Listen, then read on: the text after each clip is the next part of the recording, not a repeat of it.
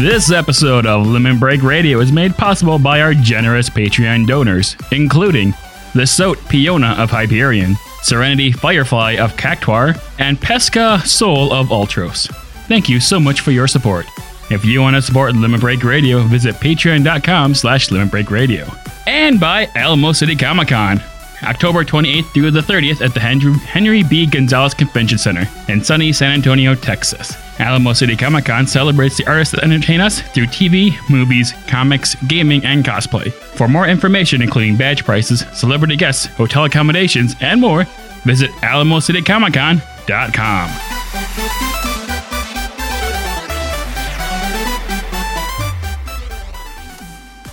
Live from Eorzea.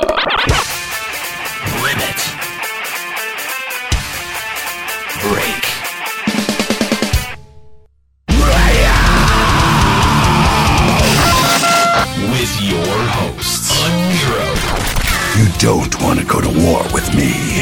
Juxtaposition, You gotta calm down or I'm gonna have to frag you. Ascalia, We are dealing with someone here who has absolutely no life. and Nika. I am a gorgeous girl with big cans. LimitBreakRadio.com.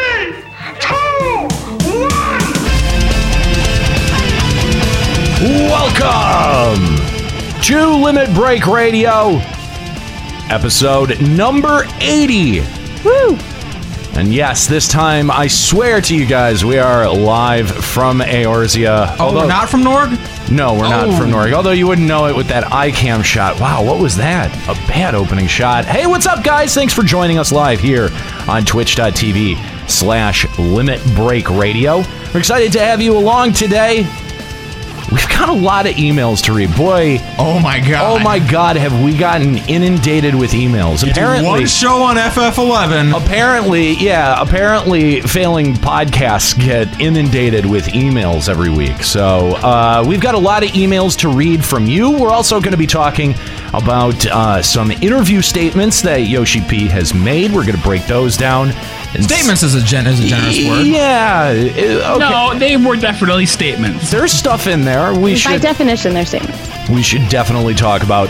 Uh, and uh, also, we're going to be, uh, we've got another 14 list for Final Fantasy 14 today. This is a bit we haven't done since like episode 10. Uh, this it's been a while. The last time we uh, we did a list was uh, the worst the, the the 14 worst players in Final Fantasy XIV. and then this week we're going to be doing uh, totally unconfirmed features, totally not coming to FF14. I want to give Really? huge, yeah, I want to give huge props to our research team who went and found like the deep dark emails way down in the depths of Google and Yeah. the deep dark interviews that just spawned these. These are amazing. Yeah, nobody. Uh, uh, these these are these are uh, features and and statements that. People have apparently forgotten about, and uh, we'd like to remind you of them. And uh, they're totally not coming to FF14. So uh, you can uh, look forward to that. That's coming up here today on Limit Break Radio. We also invite your calls.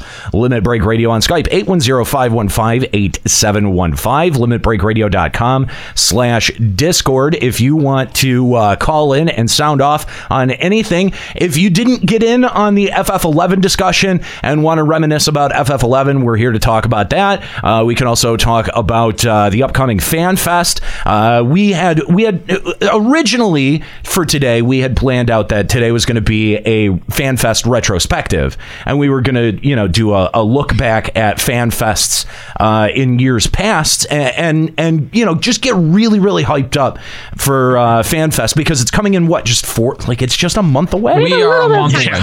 A little bit 32 fast. days. Yeah, it's I I'm I'm getting uh, getting pretty excited, and uh, we definitely are going to want to look back at uh, some of the other exciting announcements that FanFest has had in the past. My penis is erect. Um, but you know the thing the thing is though is that uh, we wanted to uh, you know we wanted to uh, uh, have that discussion with all of the folks who have been to FanFest, and we are of course minus a Kahlo today. Oh, so what a he's gonna- shock. he's gonna guest host that uh, episode for us. Uh, I know, right? He's been he's been absent more than he's been here, but uh, we do want to have him along uh, for that discussion uh, because he did he was uh, present for the 2008 Fan Fest. Uh, Nika's going to be gone next week. She's uh, we're we're lucky to have her here today, uh, so we're probably going to have that in in uh, another two weeks. So We have a little time. We have yeah, little time. we, we've we've got we've got a little bit of time before we hype up for uh, for Fan Fest. Everyone so. can marinate on that. Oh, that'll actually be great. Think about when that episode hits, we will be two weeks away from FanFest. I Like, know. We are going to be reaching the climax of excitement. Yeah, yeah. Justin knows all about the climax. boy. I'm coming.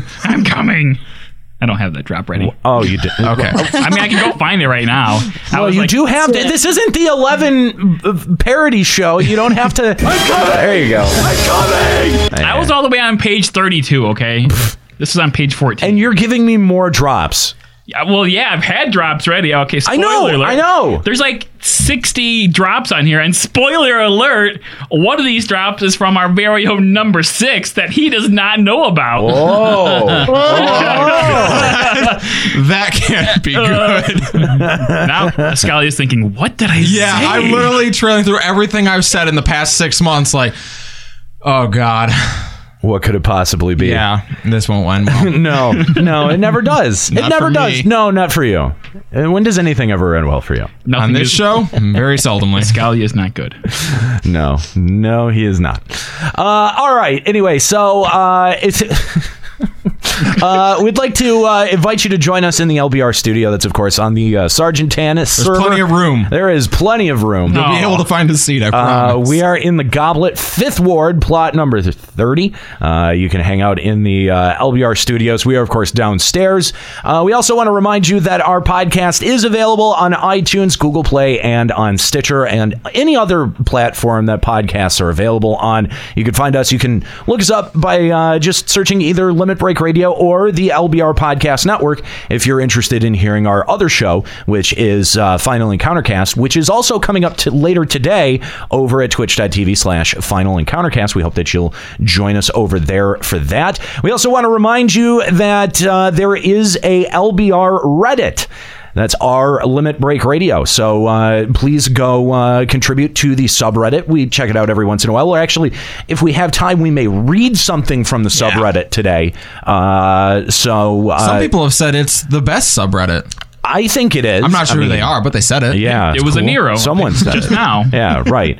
Uh, but we also have. I, I- I got a. I, I- I had an email exchange with the people who print our T-shirts. They said that the T-shirts are currently being delivered. So once they get here, they'll be sent back out to you guys. Uh, we want to make sure that you get them in time for FanFest. And if you want Patreon exclusive T-shirts, you better get those quick. If you want them for FanFest, because uh, I mean this is getting really down to the wire. Down to the wire. Patreon.com slash limit break radio. We also want to thank all of our uh, patrons, all 187 of them, currently supporting us at $1,890 a month. Remember, guys, that that number has got to be over 2,000 to keep Final Encounter Cast each and every single week. We've been talking a bunch about this new project that we've been working on, as well as the way that that project is funded. But I want to remind you guys that that is for that project only. That doesn't extend to Final Encountercast. It doesn't extend to Limit Break Radio. Uh, although, you know, at a point, if it makes enough income, we may say, you know, we don't need to do patron for Limit Break Radio or Final Encounter Cast anymore. We can float that on our own. Wouldn't that be incredible to say, like, I think that now would be- the Patreon be- goals no longer reflect FEC and LBR? Exactly. It's completely other things. Exactly right. So, uh, but uh, until that point, uh, and and believe me, we've got a long road to hoe uh, to be able to get to that point. All right. So Not a hose to road. We've got a, a very a very long journey to be able to get there. So until that point, we are still listener supported by Patreon over at patreon.com slash limit break radio. We would appreciate it if you go check it out. But we're also supported by Alamo City Comic Con. Uh, again, that is October 28th through the 30th at the Henry B. Gonzalez Convention Center in San Antonio, Texas. Some of the recently announced guests, we uh, said this last time, but it's worth saying again. Mina Suvari, the eternally hot. Mina Suvari is going to be out there. Uh, that's of course That's the name she prefers to go by Yes, too. uh, the the star of American Beauty and American Pie films, as well as the voice actress for Aerith in Kingdom Hearts and Advent Children. Uh, also, recently announced Charlie Cox, who plays uh, Matt Murdock in Daredevil and Marvel's Daredevil TV series. Uh, so that's pretty exciting. Uh, also, David Arquette is going to be out there, known for his roles in Scream, also the uh, former WCW champion. I was going to say former world heavyweight champion That David is Arquette. right. That is right. Yes. The one and the only. Yeah, that's right. You may know him from Buffy the Vampire Slayer or Never Been Kissed, but I know him as the very sad WCW champion. How about the how about Ready to Rumble? Best movie ever made. that was uh, entirely to promote that movie, right? I believe so. yeah, yes. I'm pretty sure. Uh, no, wait. I think it was the other way around. I think after that movie, he did. They like thought like, well, what if we brought him into the, like the real into WCW Oh and my made him god! champion? Oh no! Yeah, I Oh, think it went that way, if I Oh, recall. Okay, all right. That's enough wrestling talk. Let's find out what's going on in FF14 news. This is a limit breaking news update. Well, this week we got some content previews of uh, 3.4's main scenario. Not much there that Slash uh, air quotes. we can really share. There are a couple of cool screenshots. Uh, looks like uh, we've got an Ascian uh, geared out for battle, or what is what is this guy with the mask? It's maybe that's not an Ascian. I don't know who this guy with the mask is. But Uh, That's- that's the hood definitely makes me say Ascian. yeah, no, no, that made that- me think that at first. But That's uh, ukulele. He just evolved. Oh, oh, I don't Wait, know. that's Ezio. Uh, that's We're going actually back in time. That's not a bad guess if you put a mask on him. It's not- I mean, doesn't that mask kind of similar. look like I don't know? Maybe it wasn't. I Maybe kinda that's an remember now, entirely like, new when I think character. of like those the when we had the soundtrack that was like Astral and Umbral, or was that an Ascian on the cover of that? For some reason, the mask just reminds me of like well, they've got dark the, and light. Yeah, Well, they've got they've got the the kind of like light up face mask thing that May- Maybe goes it's on. Vega. Uh, Vega. well, and the way, well, the armor he's wearing and like the fist problem makes me think that he's like competing in some kind of tournament and he needs to hide who he is because we would recognize him. I can't wait to Dun, do dun, another dun. tournament Oh, in our yay. main scenario. After a thousand years of bloodshed and sorrow, the shade of Nidhogg, Rage Incarnate, fell at last to the Warriors of Light. So- Spoilers. So, it was that the Dragon Song War drew to a close, and the survivors, bloodied uh, but unbowed, could begin to pick up the pieces. A new day uh, dawns in Ishgard, and her champions may rest easy, if only for a moment, for every ending marks a new beginning. So uh, yeah, and also we do see. Uh, I think that's that's Alisaie who's wiped out on the couch, right? It's hard to tell which one is which.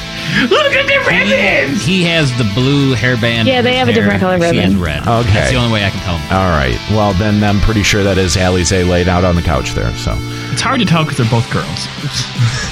According to Krill, Th- anyway. yeah, thanks, thanks, Krill. Uh, we also got uh, dungeon preview, uh, a bit of a preview of uh, Xelphatol, as well as the Great Gubal Library. I le- read the last one. Who would like to do the honors on uh, Xelphatol? Sure, I got it. do All that. right. Just talk all at the same time. Why don't you guys both do it at the same time? See if you can do that. All right, all right, Nico. We're gonna do this in time. Ready? I don't think so. Okay. Go ahead. I'll do the next one. You do this. All right. Forced to flee the Black Shroud. For- it would have been fine if you didn't stop. Actually, that was pretty good. I know. I just can't. I can't trust that you guys would do it without juxtaflubbing though. Forced to flee the Black Shroud for fear of the elementals and their boundless wrath, the Ixal settled the windswept mountains of Xelphatol more than 550 years ago. Since that day, they have labored tirelessly to, to eke out an existence in these harsh and unforgiving lands, slowly but surely expanding their dominion over the entire region. Yet the Ixal have never forgotten that which was once denied them, and so they seek divine intervention once more, to summon Garuda and beseech her strike down their enemies. In the shadow of the first mountain, the ritual nears completion, as a brave hero once more races against time to deliver the realm from destruction. Oh man, Before final boss is Garuda XXX. I, I, like I, I think it would. I don't know, man. If it's Garuda again, I think I'm gonna be bummed. There's no Four way it's times? Garuda. Yeah, I know. They, can't, that they cannot can't have be. another fight with Garuda. It can't be. They, it- But their goal is to summon Garuda. It doesn't mean they're going to succeed. We're going to thwart them before they can do it. That I would be okay with. I would love to see like a half summon Garuda freak of nature, like You oh know what I- god, like they fuck it up. Yeah, i- exactly. Oh, that'd be sweet. Yeah, that- Corrupted Garuda. Yeah, like like you could take the character model of the uh, Rogadin from uh, from uh, Void Ark and just throw a bunch of the texture models from. Uh, That would totally work. it Do, do wouldn't the it? fa- no, Yeah. do the Facebook Like- mashup. There you do go. like Oh, wind. there you go. There you go. Nika has no idea what we're talking about. I, I think she's that joke is beyond her. I don't. No, she doesn't. Because you don't join Reset. You didn't join Reset Tuesdays enough. That's why. Yeah. Yeah. I don't know. Yeah. I swear we made that joke on the show before. Oh, we have. It's just we've never explained it to her, and she's never Oh. like bothered to stop us to ask. But Oh. the silence, I can tell. I can tell. I didn't realize that it was actually a thing. I just let it go. Like, just go with it. yeah, no, that's a joke at your expense. I want to see oh, that like we, we s- I want to see that we stop them from summoning Garuda, and then some like one of the Scion shows up like. Why didn't you just let them summon it? You're pretty good at killing her. And then we're like, yeah, that was a waste. You're right. Uh, Why do we rush? yeah, this is. I, I don't know. Because corrupted Garuda's stronger than a real Garuda. What? just the. I- if if they did that, that would be sweet. I don't think they will, but I I don't know. Just the the mere mention of Garuda again just makes me go ugh. Ugh. Why? I don't know. Why are we doing this again? All right. So, uh, Nika, why don't you tell us about the great Gubal library, Hard? Sure, except for I'm very confused why the AK boogeyman monster is in this picture. God damn it. Okay. Though long since abandoned by its Sharlayan keepers, the great Gubal Library does not want for vis- vis- visitants. Its halls ever stirring with the voids and guardians who walk its corridors. With danger at every turn, the fool who dares trespass here would find not wisdom, but certain doom. Yet it was not long ago that an intrepid adventurer braved the deepest depths of this forbidding vault of knowledge, returning unscathed and wiser for the experience, a feat of daring that would be sung the realm over. Mayhap that is why an anonymous individual would beseech that self-same champion to return in search of long forgotten knowledge. One can only hope this venture proves it another enlightening lesson. Um, That excites me because that leads me to believe more lore. Lots more lore. I th- uh, well, Fucking boogeyman! I hate that boss in AK. I don't need it in my Gubal library. Get out. Now he's a regular enemy. Yeah, right. That's just going to be trash now because there's yeah, there's two of them. Um, anyway, uh, There was two in AK also. He Yeah, splits they're- in half. yeah, I know. Doppelganger. I know. I think. anyway, uh, no, well, but there is that scene that we got with Urianger and the Ascian that took place in the Gubal library. They were there getting the um, oh god. I can't remember what the what the specific tome was, but there was that post credit scene, and I think that that may be the plot point that we're revisiting that sends us back there Oh, that we you're may be that we may be going to look for that same book, that same tome. The Germanic scriptures. because he couldn't find it. Uh, no, well, they were joking. they were reading from Yeah, it, so yeah. Uh, yeah, that's what I think sends us back there. I'm not sure what else would send us back there. That's the only thing that I can think of that. Uh, If it's not something like that, it's going to be something like straight up stupid. Like, hey, there's probably a sweet recipe for Maron's Glace in there. You should go get it. no, I, I have to. I have to guess that that one's probably connected to MSQ. We heard there's porn in there. Let's go. Hey, I mean, did they directly say that that the next batch of dungeons wasn't going to be ta- attached to MSQ? Because I could see that one. They did not say that. Yeah. Okay. So yeah, I could see that. I could see that. Uh, all right, and uh, we've also got this thing called the Orzean aesthetic. I'm not really sure. I no, I am. That's just so I am dumb. stoked about this. You have no idea. I'm going to spend hours fucking with this. What is I am- this? Is this It's- screenshot it's- maker? yeah. Yes, it's basically like taking the group pose, and there's different ways to manipulate it to get the best epic screenshots ever. Like they're adding like a vignette to the outside, so you can like dim it. You're getting filters. You can add a light source to the background. Hold up. You can take someone in an emote, and you can freeze them mid emote to get like the best pose. Is this real? Yeah, This is- this, I'm is so wallpaper maker. I'm so excited. This is fucking Photoshop in Final Fantasy 14. I actually got. This is kind of cool, Dude, I'm into this. I'm sorry. This this is so no for real, uh, for real. Because y- you know what? Fuck you. You don't make any of the banners. You don't make any of the art assets for this fucking website. You don't do shit for that. hey, I took a picture. You took a screenshot once. What? Once. 21 Once. screenshots. Okay. So you can have your very favoriteest pick. Like look at those ones at the bottom. They're like, look at some examples. Like the one with the sylph. It looks like I don't know, looks like a cutscene. I'm kind of into it. I gotta say, it, it it is. I think going to be very helpful. Although, is it only for setting up screenshots? Can you only focus on your character? Because I think you can do it for groups It too. says, it says you use group post to do it. Well, yeah, yeah. Uh, It says at the bottom also you can also use it in idle cam. oh, shit. That's actually legit. I'm so excited for this. Y'all are complaining. all right. None of us are complaining, Malky. This is awesome. No, I'm I'm in for I'm in for this. I'm in for this. This actually this the, uh, uh, like uh, honestly on a production level, this helps me a lot. So, way to go, Square out. Enix! Nice little quality of life update. I'm I'm in for it. And I'm going to spend more time messing with a screenshot maker than any of the content. All right. Well, we'll see. Like how, any woman would. Yeah, I know. we'll see how much you guys are using Lords of Aesthetic. Dude, I'm a screenshot fiend though. I have screenshots of like every cutscene almost like throughout the entire like I have a million screenshots on my computer. This is going to be so awesome. Says the king of glamour. yeah, what Okay, well, you can't get glamour from this. No, but that's how you show off your glamour. Take epic screenshots. Yeah. I show off my glamour by being around in person, not by taking screenshots. Yeah, but you're not really even around in person that much anymore. Oh, I mean, yeah, it's- yeah, it's- yeah, yeah, right. Yeah. Or how, how Whisper, often, whisper, mumble. How often have you been on? Yeah, well, once a week or what? How? Yeah. Yeah, maybe like during the show. well, just during the show. Yeah. Oh, that's sad. Anyway, all right. Uh, that's it for FF14 news. Uh, if you want to check out any of these, you can find uh, links at our website, limitbreakradio.com. Also, uh, you can find them all, of course, at the Lodestone. Uh, all right, so there have been some interesting articles, or not artic- uh, interviews that have come out with uh, Yoshi P. Uh, one is actually kind of kind of old. That's just sort of making the rounds now. It's back from uh, a Gamescom back in August, uh, and for some reason, I I am I saw it pop up in multiple places this week, and it's one that I hadn't.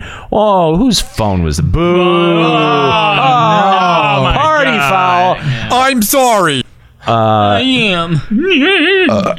Ah, there we go. Let's just bring it all to a screeching halt. Anyway, uh, so yeah, there, uh, there was this interview that got passed around that I, I mean, I, I was only made aware of uh, for the first time this week, but um, there was also this one uh, from Reddit that was. Uh, let me see, who's this? It was translated.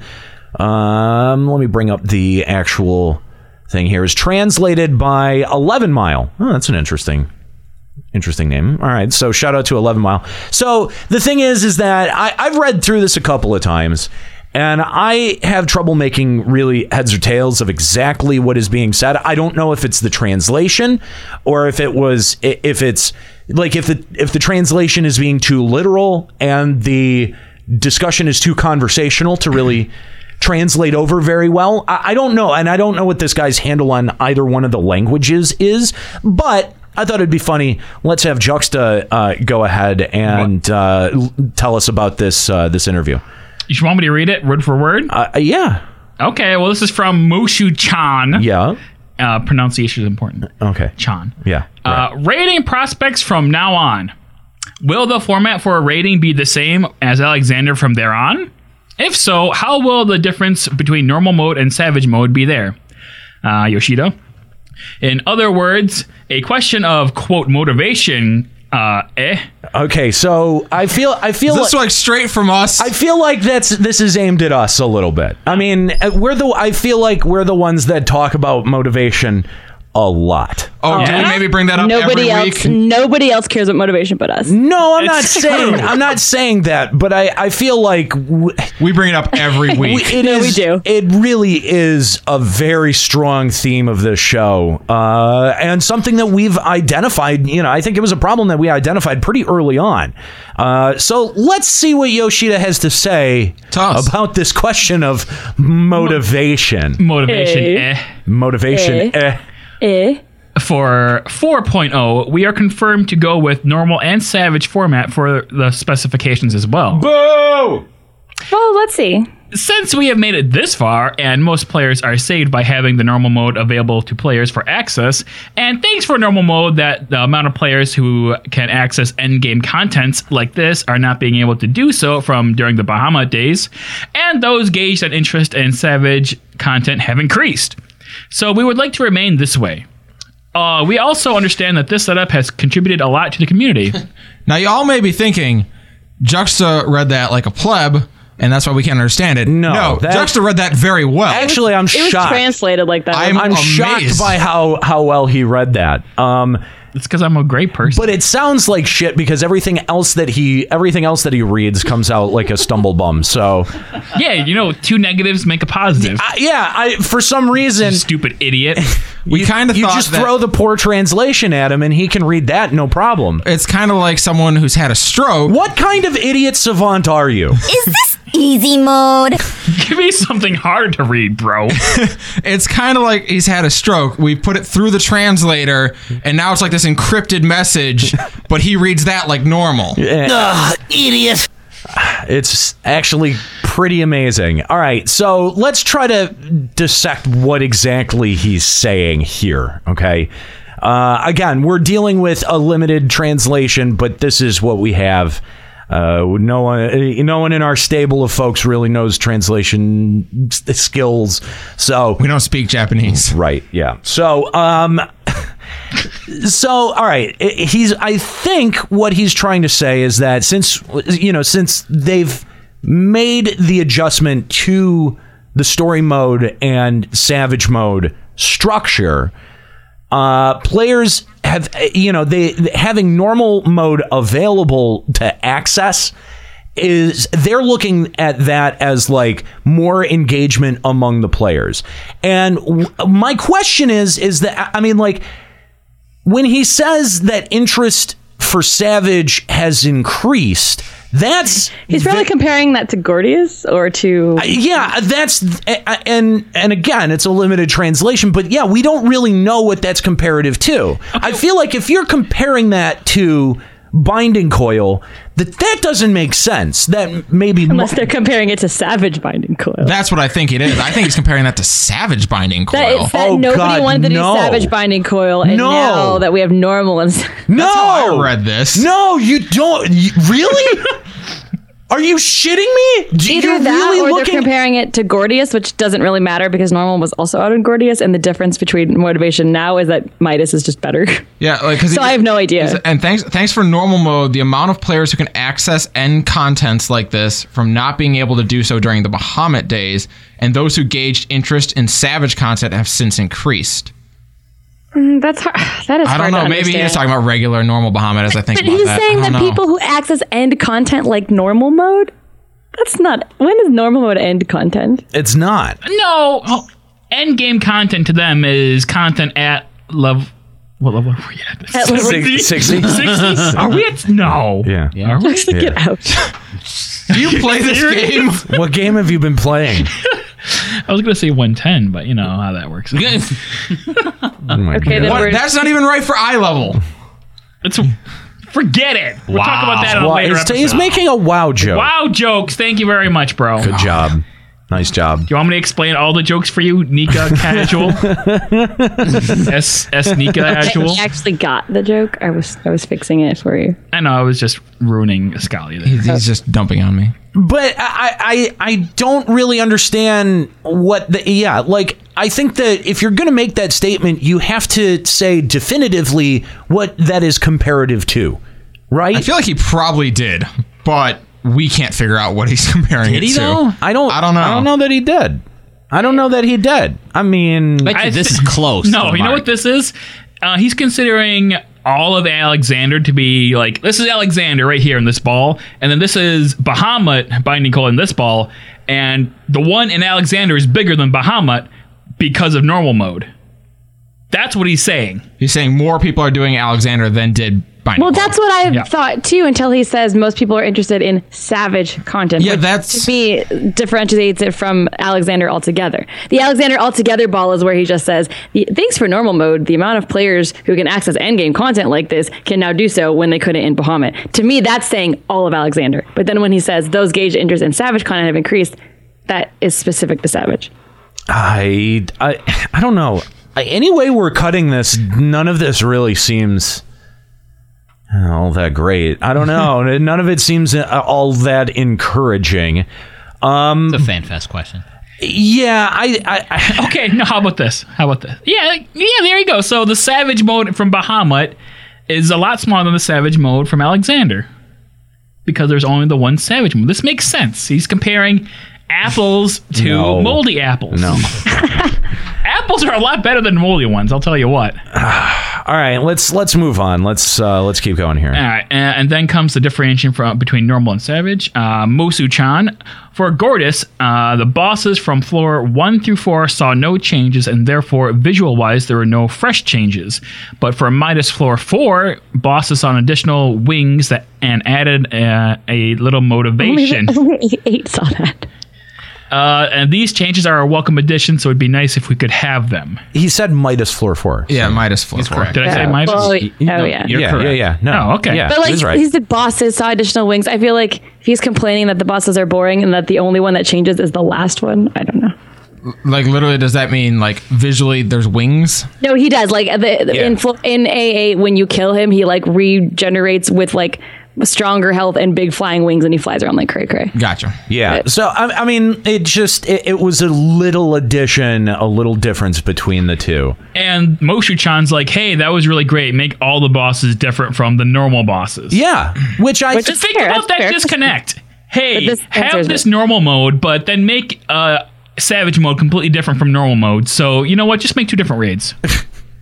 Well, no, I mean, I think I think that I think that that is a small, a, a, very small change that you can add. Because what is the difference between even visually between doing the two fights? Like in in a lot, you know, in a lot of instances, some of the move sets are even the same. You know, like you don't even get, you know, like you'll get different patterns and different, you know, uh, uh, different tuning of the moves, but having an additional graphic, you know, a little like bonus thing. I I get what he's saying that it's cool and and that it might provide, you know, like that's very little development that you have to put on. Like that's just one asset that you add. Well, A7 got an extra rolly ball. That counts. It's not an additional asset. That's just That's- that's- wait. Does the ball look different? Is it flaming? Nope. Control C, Control V. That's it. That's it. One punter was but- really good at that. But uh, I I think that that's kind of a good point. But all right, let's see what Yoshida has to say. Yoshida says, We thought of uh, wanting to do this for Alexander Creator, uh, Tendo Hen, uh, uh, quote, Celestial Chapter, as well, but since we have made this to be just a conclusion to the Alexander chapter, we did uh, not get that involved in those changes. Serious. Although for that portion, we're still putting in some adjustments, uh, as in making it as flashy as it can be. Although there will be some slight changes between normal and savage in terms of something that was mentioned by Moshu Chan above. People who went through Savage should know this by now, but the real battle starts when, quote, entering a certain phase, and that is what I meant by that. So I don't know, maybe an additional graphic in uh, you know when when a phase change happens. I don't know, like even a little bit of that, I think does help. Um, He just flat out says we wanted, we thought about making Alexander Creator cool, and then decided because it's the end of Alexander, we're not going to make it so cool. kind of yeah. All we're right, not but getting that involved. Okay. all right, let's uh, this uh, this next statement. I During Bahamut era, we have been told that a lot of players, as well as our coworkers, that we have spent far too much cost making a content that only certain people will go through, and that we should not invest our cost further on this one. Well, Ra- Lords of Dominion kind of sounds like hang Bahamut, on, right? hang on, hang on. Let's finish the. Rather, we don't have much staffs for this. Also, we could have done something if uh, if we can have about two skilled developers introduced to us, but then it's not like we did not think it through without them as well. We thought of making floor one through two be normal mode, while three and four be savage mode, and so on. Normal would be the normal st- usual story, and savage would be the what if story, and so on. Hold on, hold on. Okay, so during uh, during the Bahamut era, we have been told a lot from players as well as our coworkers that we spent far too much cost making content that only a certain amount of people would go through. That has got to be the single most frustrating statement. It does, from and they said that we should fucking not- MMO developer ever. Should not invest our costs further on this. Well, then nobody's going to do it ever. Exactly. Does that actually sound like something that comes from a player, though? As fun as No. Coil was, that sounds like something coming from above. That that sounds uh, that sounds like two things. That sounds like uh, you know what that does sound like it comes from a game designer. Okay, well hold on. Saying, "Hey, I did all of this work and only, you know, 10% of the community is going through and and even looking at this wonderful zone work that I did." But they're saying, "Fuck you, endgamers. Our game is going to be 100% casual." That's exact that's pretty much what that says. Okay, I'm going to take a different direction on this. Remember that the cutscene at uh, the third uh, portion of Bahamut, uh, right before you fight Bahamut, that cutscene with uh, Louisoix, yeah, was the best cutscene ever. and that apparently cost more than the rest of Coil combined. Okay, all right. So that could be where they're coming from with that. Maybe, but that. It, But the thing is, is that everyone cites that cutscene as being what they want from Alexander. Exactly. And I and I and I think that that cutscene drove a lot of people. That drove a lot of people to work at Coil. It drove a lot of people to demand story mode.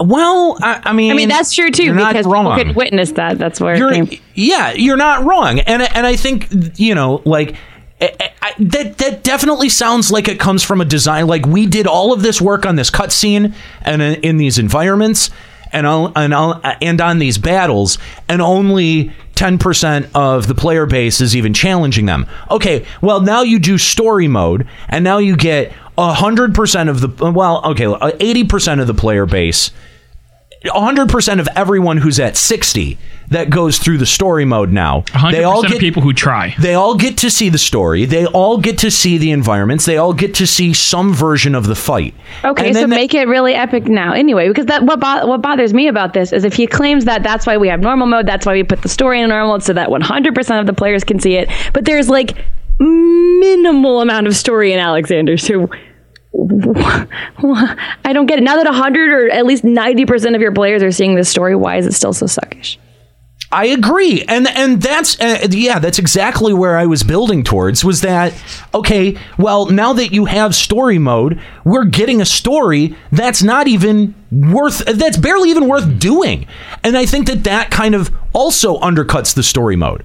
You know, like Binding Coil was way better designed and implemented from both a community standpoint, from a game, a, a, a player sentiment standpoint, and from promoting and having an end game environment standpoint, right? Like walking back on this, sure. Now everybody gets to see all of the hard work that that your dev team is doing, but how, I I mean, you're you're the amount of people that are challenging what is considered endgame content, and I hate the fact that they could even tr- even try to consider Savage Coil as as their their savage to savage comparison because they need to compare Binding Coil to Savage Alexander. And I guarantee you that the amount of players that are challenging and clearing that content is way down. Way, Oh, for way sure. down. Way, way, Yeah. way down. I mean, we even seen the numbers for that. It was down. Yeah, absolutely. It's been objectively down. But the thing is, is that they've been undercutting themselves the entire time. And I don't think that they realize that. I, I mean, if we're still getting interviews that have statements like this in them, I don't think that Yoshi P even realizes what the problem is. I like this idea near the end of it. They talked about where we thought of making floor one to two be the normal mode, and then so that's the story, that's the canon story, and then three and four are kind of like this what if like retelling of it. That could have been something different, interesting. Like at least that's an incentive. Well, if if they did that between normal and savage and made savage have a different take on the story, mm-hmm. I think that would be that would provide a different incentive. I think that would be a fun thing to do. It, it could be. And then also people that aren't doing the savage ones might be like, well, it's not the canon story, so it's not that important anyway. Right. So they might not be as upset about not seeing it. Right. May- and maybe. and- but I hate the idea of doing floor one to two normal mode, th- three and four savage mode, because that cuts your content in half. You're cutting your content in half. So no, you have to release eight floors every time. Four normal ones and four savage ones. So ha- have that staggered by updates. Have that have that be you know like we're getting we're getting raids every other update. Have one you know have 3.1 be a normal mode update and then a 3.2 be your savage mode update. They can put in the normal mode updates when they put in the 24 main content. There you go. I mean, it. just- it uh, look, we're Square Enix. We're even brainstorming ways that you can try to like cut corners on your development. Yeah, but hold on. What credentials do we have? I mean, are we JP? Oh, We're not- I don't we're think game we are. design. No. no. So no. What I don't understand is they condition everybody to do shit so easily, and then they complain that nobody does the hard content. They don't have any middle ground to build upon the co- the the uh, the game. I mean, I thought their goal was to make people want to do the hard content, but now they're, they're like this flat out said that we consider all of Alexander to be end game content. Which That- is that bothers me. At the yeah, as it should, as it sh- Nika, as it should. I, I'm bothered by them saying that they're understaffed. Yeah, we knew that How the hell are you understaffed? But, uh, uh, again, We knew that they had a small development team. no, Fifteen. Yeah, that's what I was going to Yeah. say. I, this to- that totally supports my theory that they've been pulling people off of 14 to try to fix this mess that is Final Fantasy 15. So, do you think come November 15 is released? Do you think Square Enix is going to be gracious enough to give 14 their development people back? No. Have you ever known? Have you ever known a, a, a development staff to get bigger on a on an aging project? I've never heard that. I've never. World of Warcraft. Well, okay, Okay. Someone who doesn't buck every trend ever. Fair enough. You're not wrong. Yeah, it, it- They probably take the Kaizen management, which was they just start it big and then they just work it down. yeah. Well, that's Little by wh- little. That's exactly what we saw happen with FF11. Mm-hmm. But see, that bothers me because 14 is making them quite a bit of money every single month. Why wouldn't they want to put people back on it so that it could make them like more money? Like if they present, hey, we know our player base wants this epic story, but we don't have the staff to do all this development. Can you give us two to five more people and we can make you three times as much money? Why wouldn't they say okay? Uh, because they're gonna go free to play in six months anyway. No, I doubt that. I doubt That's that. the big announcement at FanFest. Oh God. Right, No. right at the end. I'm telling you, if 11 is not free to play, 14 will not ever be free to play. They're both going free to play at the same time. Lose my mind. No, I mean, what happens if that if that's the big announcement? The ki- I don't don't make literally- don't tear my heart out right now. I don't stop laughing until I get home. Do we riot? I, la- I laugh the whole plane ride home. Boo that fucker right off the stage. Subscription fee or riot. I laugh as my plane goes down due to turbulence. I mean, remember the big cheer line? The big cheer line two years ago was no pay to win. No pay to win. So, I mean, I don't know, man. I'm so I'm just I'm worried. I'm concerned. All right, let- we've we've still got a couple of uh, paragraphs left on this. So, We Jessa. thought that a lot, but then uh, who would do? okay, go. Uh, Let's- talk- let's- talking let's about try talking about Let's- the floor one and two normal mode, floor three and four savage mode. Right. Yes. Okay, we thought of that a lot, but then who would do so? You see.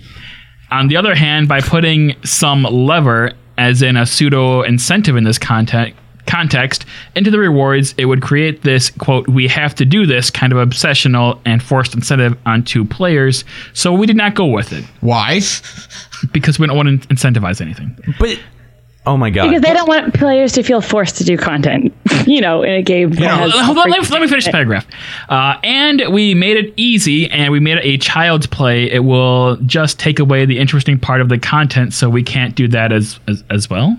Okay, so this paragraph is kind of him seeing like it's like stating like both sides of the argument. Right. Okay. All right, I get that. But the thing is, is I, I think that there has to be an element of that obsessional. Like you want to drive that. Like that's that's sort of the emotion that you want to hit in your player base if you're an MMO, especially an MMO that's operating off of a subscription model. I mean, we went over this big time on Final Encountercast last week, but subscription models are going away. I I mean, like there's They're- five. they're There's gone. There's five left. It's Final Fantasy 11. There's Final Fantasy 14, Dark Age of Camelot, Ultima Online, and World of Warcraft. And arguably, World of Warcraft may fall into either category, depending on how much you play. So, I just don't, I, you know, like for a subscription game, a, a subscription model uh, based MMO, to say like, you know, We don't want that obsessive obsessive incentive. you need what, are you that. insane? You need that. What are you making your player like? How are you keeping I your think players engaged. He's trying to make the the the we want stuff before, not clamoring for something similar to normal mode again. Like we feel like we have to do this because we're missing so much of the game, but we don't want to. Fine, fuck you. Shut up. That's the thing. Here's the thing. Square Enix, I'm going to tell you exactly how to deal with those people. Don't respond to them. Don't ever just stop listening to it. Stop listening to it. You can recognize a bad idea on its face, I think, still, hopefully. Ah, I think. I think the problem is, is that some of these ideas get thrown around in the room, and then uh, I, I don't know who's responsible for being such a bleeding heart on this dev team, but this shit needs to stop. This shit needs to stop. At some point, you need to go. No, if you don't. If you don't put the effort in, if you don't put the work in, you don't get it. And if you don't get it, fuck you. Like there, eh, there doesn't need to be an answer for everyone to get it eh, there doesn't need to be an answer for everyone to eh, you know like you set the goals yoshi p you don't tailor the game to us right? Like you we've got to build our lives around the game. I want more of a reason to log in. I want more of a reason to be engaged and compelled. I want to feel less compelled by other games Yeah, where's that? Where's the obsessional incentive? Where's the reason for me to go like, oh, I can't miss today. I got to get in today. I got to log on. Crap. it's not tomes it's not It, tomes it used to be, but not anymore, man. Well, I, I mean, especially not in this patch right now. Uh, next patch, it kind of will be again, following the cycle of the way that Tome Gear works, but it's getting to be a boring treadmill. Need to have something to break that up. If if all I'm working at is tome gear and then upgrading that tome gear, bro, I'm like I'm so I'm so bored by that. I'm so bored by that. I just just give me another another way to do it, another way to look at it. Hunts.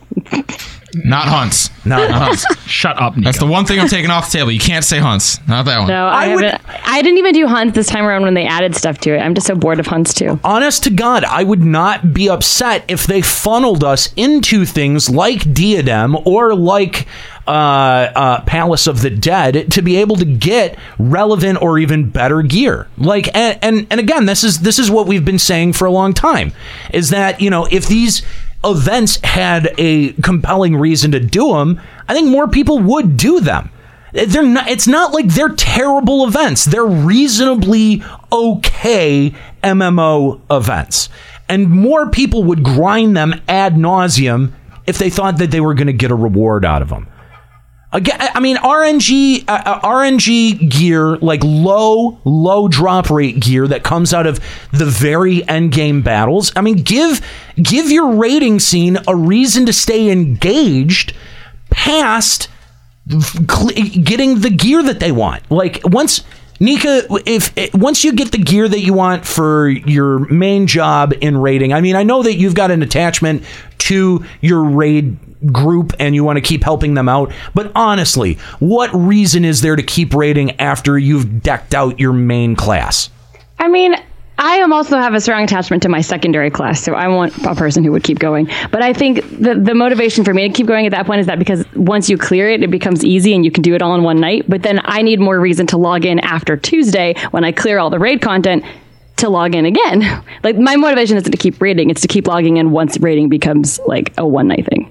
So, uh, it, it- but I, again, like that to me, that doesn't sound fun. It- what would be fun is if you got these crazy, you know, high-powered pieces uh, uh, in a low RNG setting out of those. That would keep people there. I mean, uh, no matter what, uh, it would keep people there beyond checking out after they get all of their pieces. Nick, I'm sure you have seen that. I'm sure you've seen someone get the get all the gear that they want and then fuck off. Maybe not in Oh, yeah. maybe not in Alexander, but back in Coil.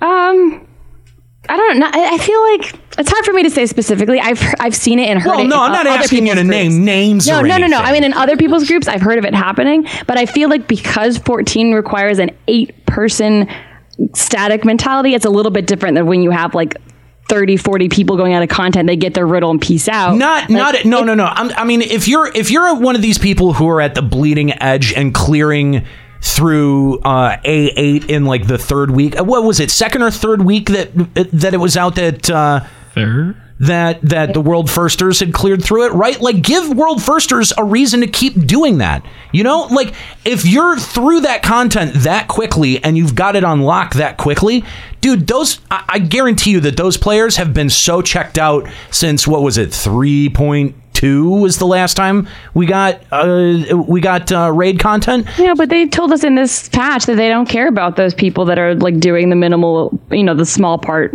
Like they said that, you know, they don't Well, they even need think, they don't even think that the all of Endgame is enough to make a good story, let alone the half percent world firsters. Like if all of Endgame doesn't give them motivation enough, then the world firsters are not they're not going to care. No, but I, I'm and I'm not saying build your game around those people. But what I'm saying is, is you provide a small incentive, a low RNG drop item. Hell, it could be one item. It could be a ring. It could be a super awesome, high powered ring. It doesn't even need to be fucking body gear or anything like this. It doesn't need to have a ton of graphics thrown at it. But even you just throw one piece of gear that keeps that that world firster going beyond what they would normally Dude, I got my ring of sleep deprivation. It's gonna be great. and you know which MMO has taken this idea? Don't don't say it. Don't, say it. we know, we know, we we know. We're gonna have the conversation soon. We're just avoiding it because it makes us sad. It does make us sad. It makes me sad that like I never wanted anything to do with this with MMO. It. no. And now I keep saying, well, FF14 can learn a thing from it. they really could. It shall not be named. But I mean, that is a very easy way to keep those. I I mean, and granted, yes, that is a very small portion of your population, but it is a key portion of your population that you want to keep happy because those are the people that help the other the the the other 98% get better. They help them improve, but they got to get something out of it. Right? Like that's that's only fair. You can't expect someone who is a world firster to stay engaged beyond their goal. Like once they get once they get the gear that they want out of what they're doing, it's really like you're really asking a lot of them as a player to go beyond that without properly giving them a reward. It doesn't have to be it doesn't have to be a high output and the people who don't get it can go get fucked. That's the that's the answer. That's really the answer. Is that these people who complain about not getting stuff, they of course they're going to complain. It's the fucking internet. Like what do you expect? Of course people are going to complain that it's hard or that they can't get the thing that they want. And uh, make it so that everyone wants it. Give me a reason to get fucking plugged back into this shit. It's frustrating, man. It really is frustrating because it's a very little thing. It's a very development wise. You don't even need two competent programmers on that one. Eh, I mean, am I wrong? Am I? Someone tell me I'm wrong. Everyone's wrong. Okay, thank you. Because everyone's sitting here looking at me like I'm the asshole. Well, you are. I, I'm nodding along. I, I agree. I, you are the asshole, though. That's that's correct. Oh, okay. Um, continuing on.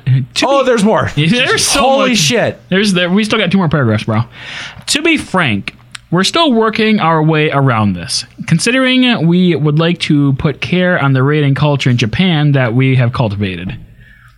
For Alexander Creator in 3.4, we would like to see uh, the content walkthrough for this and determine on which aspect we should adjust on, uh, plus where to lower the difficulty, and uh, think further on what to do for the next 4.0 raiding content along with normal and savage difficulty.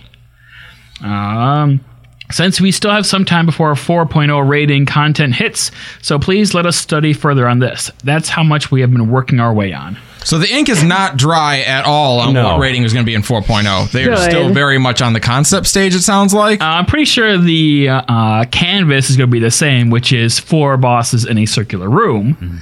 I'm pretty sure we're not going to get around that portrait. I, d- do Um, you, to be fair, A7 is a square room. Do you think do, Square Enix went triangles? do you think that they would have to introduce a whole new like raiding type to be able to try to attempt something like a more engaging raid?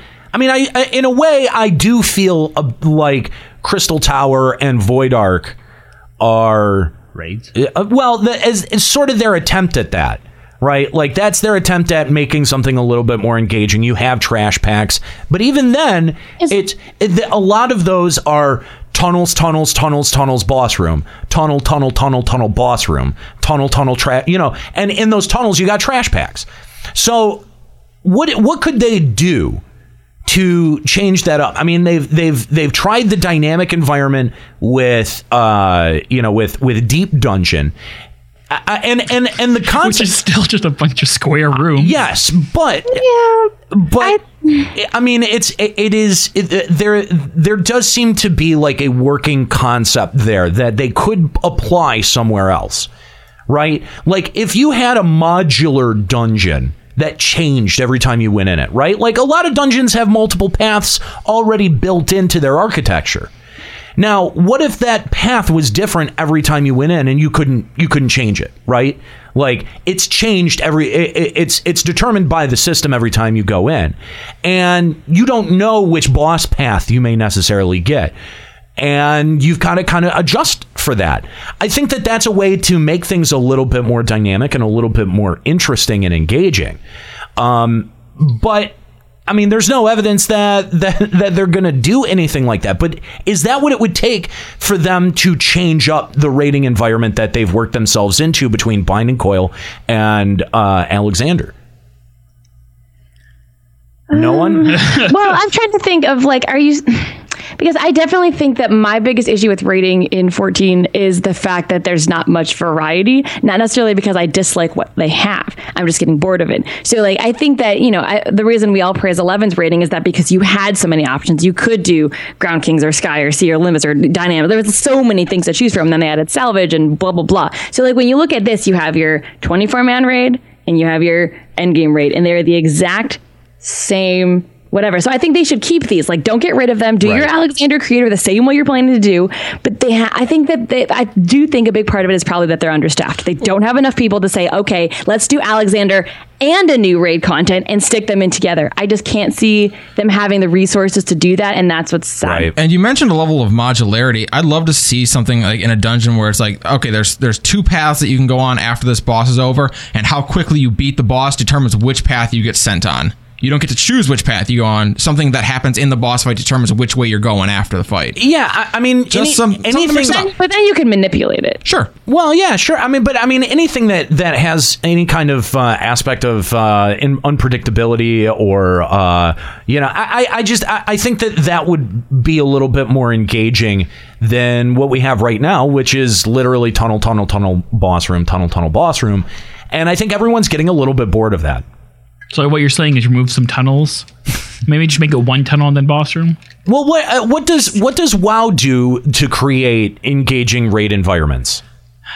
Uh, they just make an actual environment. So it's like a zone. It's a lot like Weeping City, in that Okay. it's like an actual zone that you can go to. You can explore around a little bit.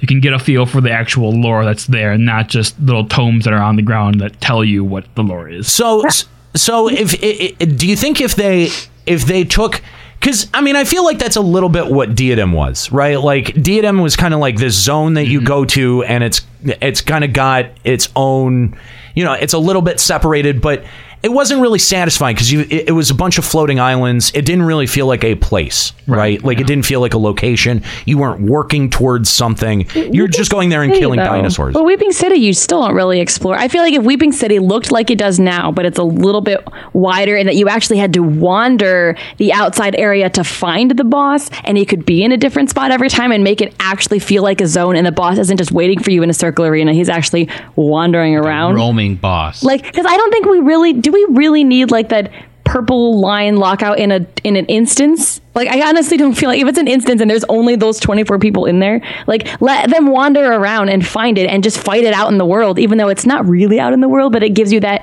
that you know illusion that it is. Oh, Nika wants Abyssea in FF14, guys. So I mean, sort of, sort of. I, I no, well, but I think that actually you, you've kind of you've hit on something where you know the dungeon the dungeon zones themselves have a very specific z- design to them, right down to Weeping City and Void Ark and uh, and and Crystal Tower. It's all in one forward direction. You're not really put into a zone and then given this Told go. Yeah, like it- it- it- that's exactly it. But in Diadem, you sort of are, except Yeah. it doesn't it doesn't translate. No, exactly. Yeah. For some reason, it, it, Diadem does not translate in the way in my head. It had so much potential. It really did. And it's just, it's just, ugh, it just I, fell. and I feel like fell. I feel like they need to revisit that idea because I think if you had, you know, like so, there are some gr- great, great zone designs that I think having a raid in a in a zone like that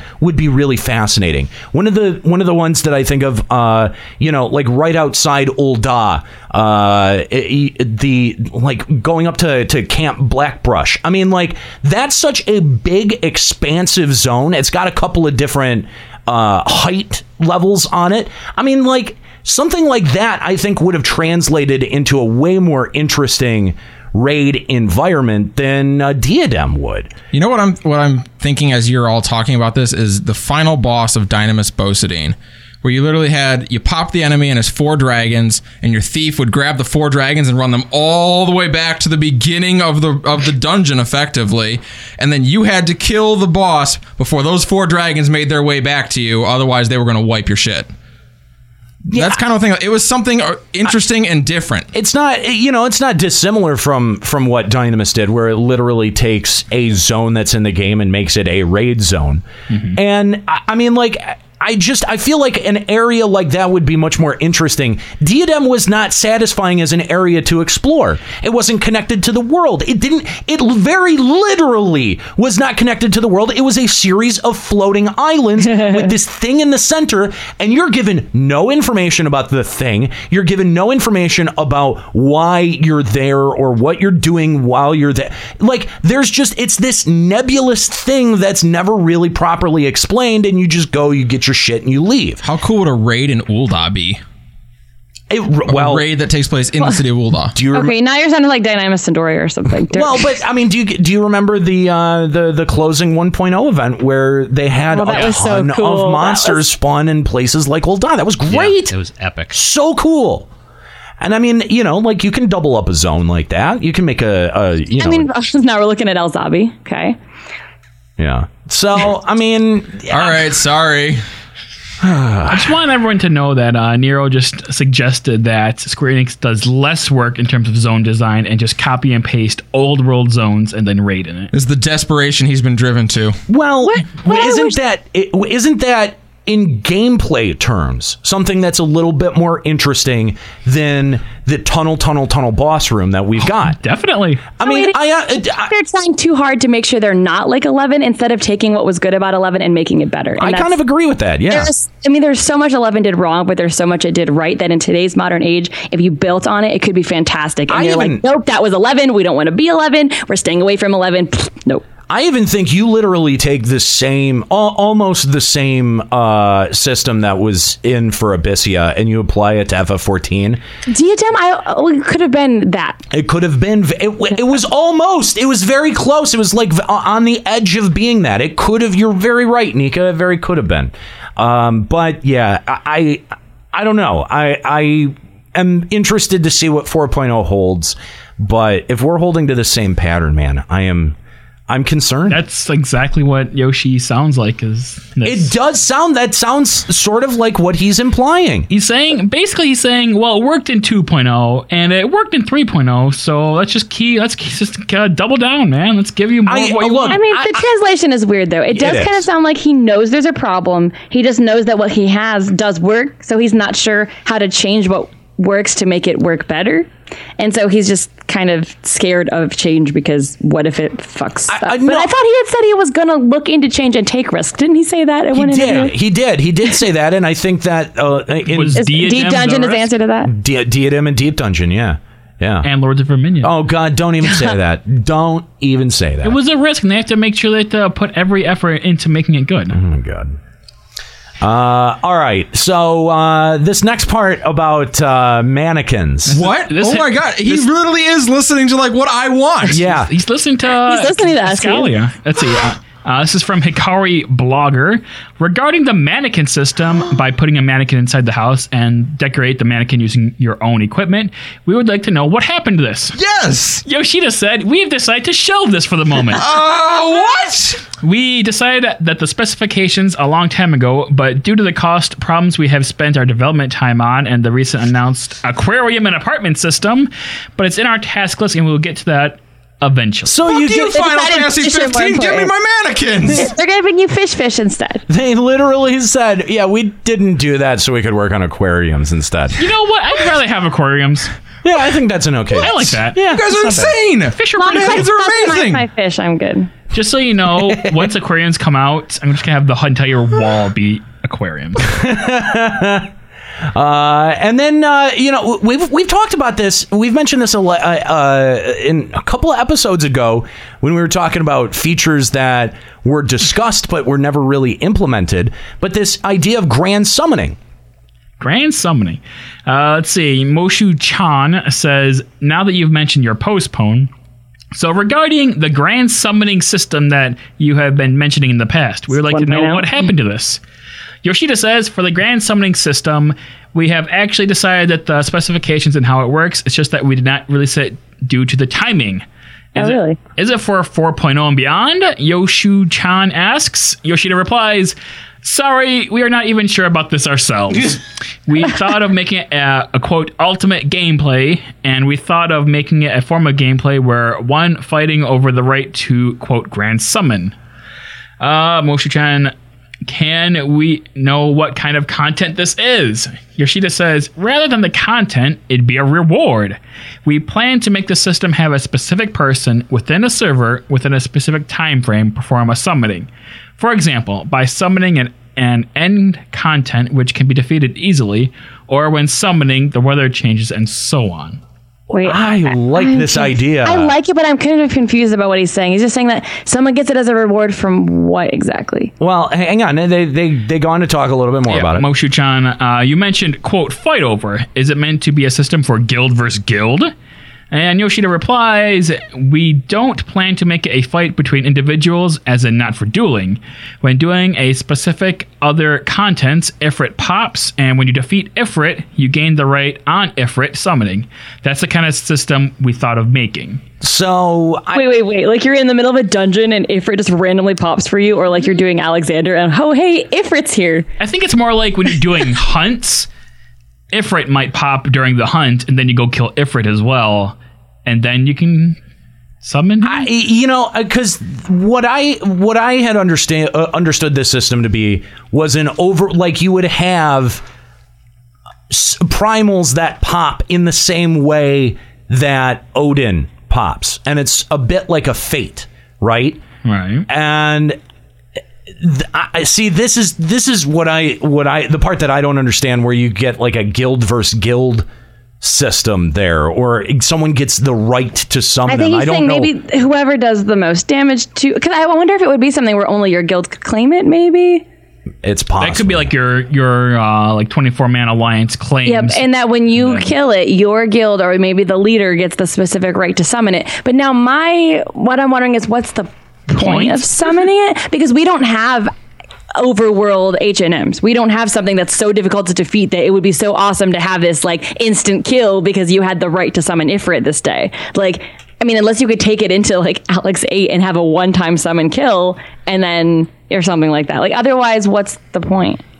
I don't know. Uh, I doubt we'll ever see it. uh, yeah, it sounds like they shelved it rather permanently. But I mean, but he, Like no, he says we have the specifications of how it would work. Yeah. So I mean, they know it. So why not just do it? But Well- the next statement, they say we don't think we're going to do that. yeah, Is it for 4.0 and beyond? And they say we're not even sure of this ourselves. we don't think. No, Yeah, probably know. not. I mean, we know what it's going to be, but I don't know if we actually want to do it or not. That's basically what they're saying. Mhm. Yeah. Way to deliver. Woo. You know what? I'm looking forward to Platoon. Maybe this is why they so specifically say like what they're allowed to talk about in interviews. Well, yeah. Because this is what they get otherwise. Yeah, I- and But I mean, he actually has dropped a lot more information than we normally get from an interview. Well- This is a lot more than I thought we'd hear. again, this is a Japanese interview with uh, Japanese uh, media, and I think that they're far more candid when doing you know, I, I mean, I, I, and and the language barrier has a lot to do with that. It's not that's not a judgment. That's just you know practicality. Um, so yeah, I, I, it's it is interesting. I, I thought it was worth talking about some of these uh, responses from Yoshi P, even if they weren't maybe translated perfectly.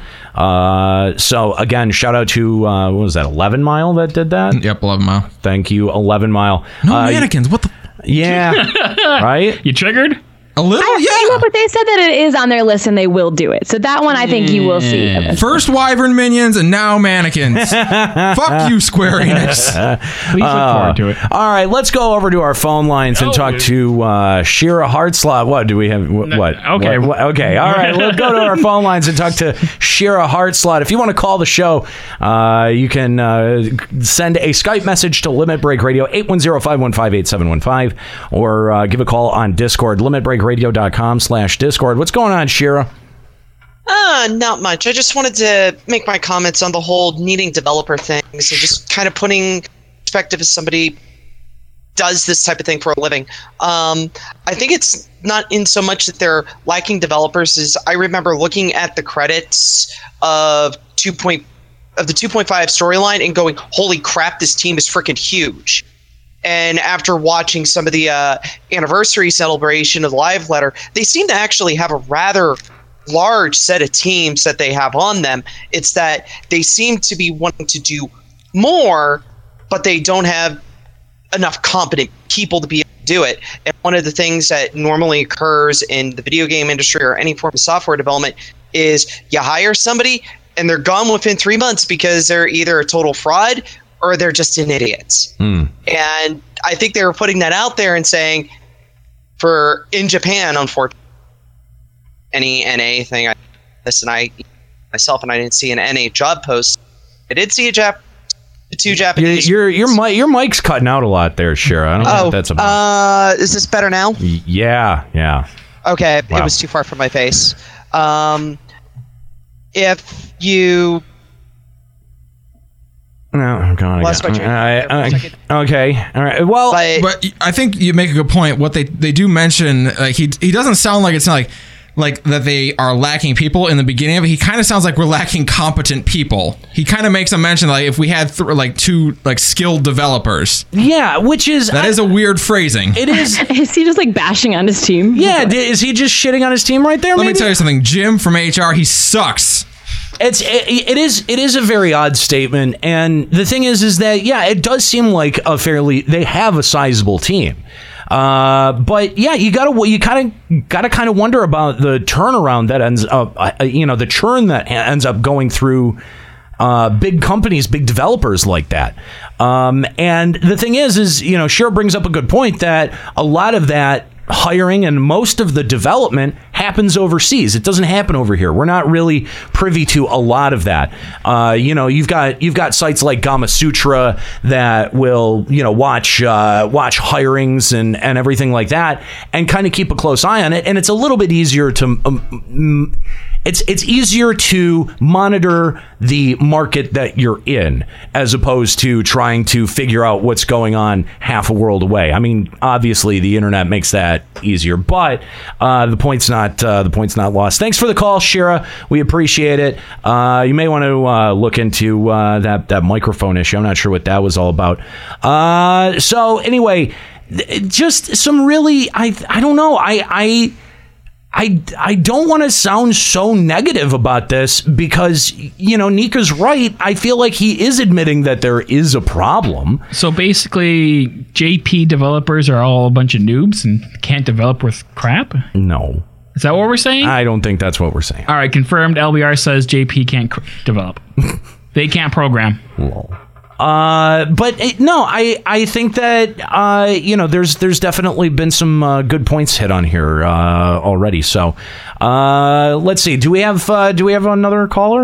right Oh, on the line? uh, sure. I can. Yeah, let's let's go to let's go back to the phone lines and uh, talk to uh, Paul Bunyan. Paul, what's going on? Hey, gents, how are you doing? Good. How are you? Excellent. Um, I wanted to talk about possible designs that they could implement in future dungeons, perhaps uh, future raid situations. Uh, there's one idea that, that I really hit on uh, just a few minutes ago. Um, it was the idea of branching paths, and that by selecting one path, you lose the ability to select the other paths that were available previously. Oh, okay, I like that idea. Um, it- you know, like in uh, A two was it? And Ale- or not Ale- Alexander, sorry, uh, Bahamut Coil two. Oh, oh, we had fight different bosses. The last boss would have Yeah, abilities exactly. based on that. Yeah, yeah, that's that's exactly it. Yeah. Um, is that is that something like what you're talking about? Yeah, exactly. Uh, it hadn't occurred to me that that was exactly what uh, what we were uh, that I was thinking on. But yeah, that, that does strike a chord.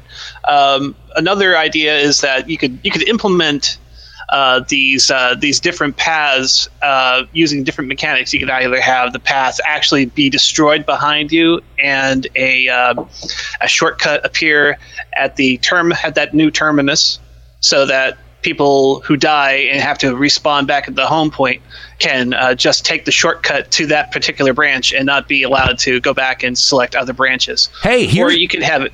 Oh, go, no, ahead. go no, go ahead. Another way you could uh, you could cause these brandings to happen is uh, by time. Uh, your time within a dungeon could allow certain paths to open up and others to be closed off. Uh, this could be something for like speedrunners Yeah. or people who are who are going after a particular set of gear.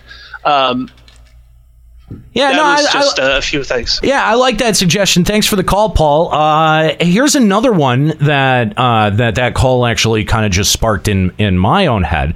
What if you had a dungeon that had multiple paths? Right, it puts you on your first time through on one path. You beat the final boss, and then you can either exit or you can return to the start and go and clear the uh, the paths that you other path? Yeah, and get bonus tomes from the bosses that you didn't kill. That's an idea too, right? Like, I mean, think about it. Like, think of how often you get into a dungeon and you're done within 15 minutes, and there's still 80 minutes on the counter. Well, let's use some of that time. Let's get some bonus stuff. And if you time out, you lose it all.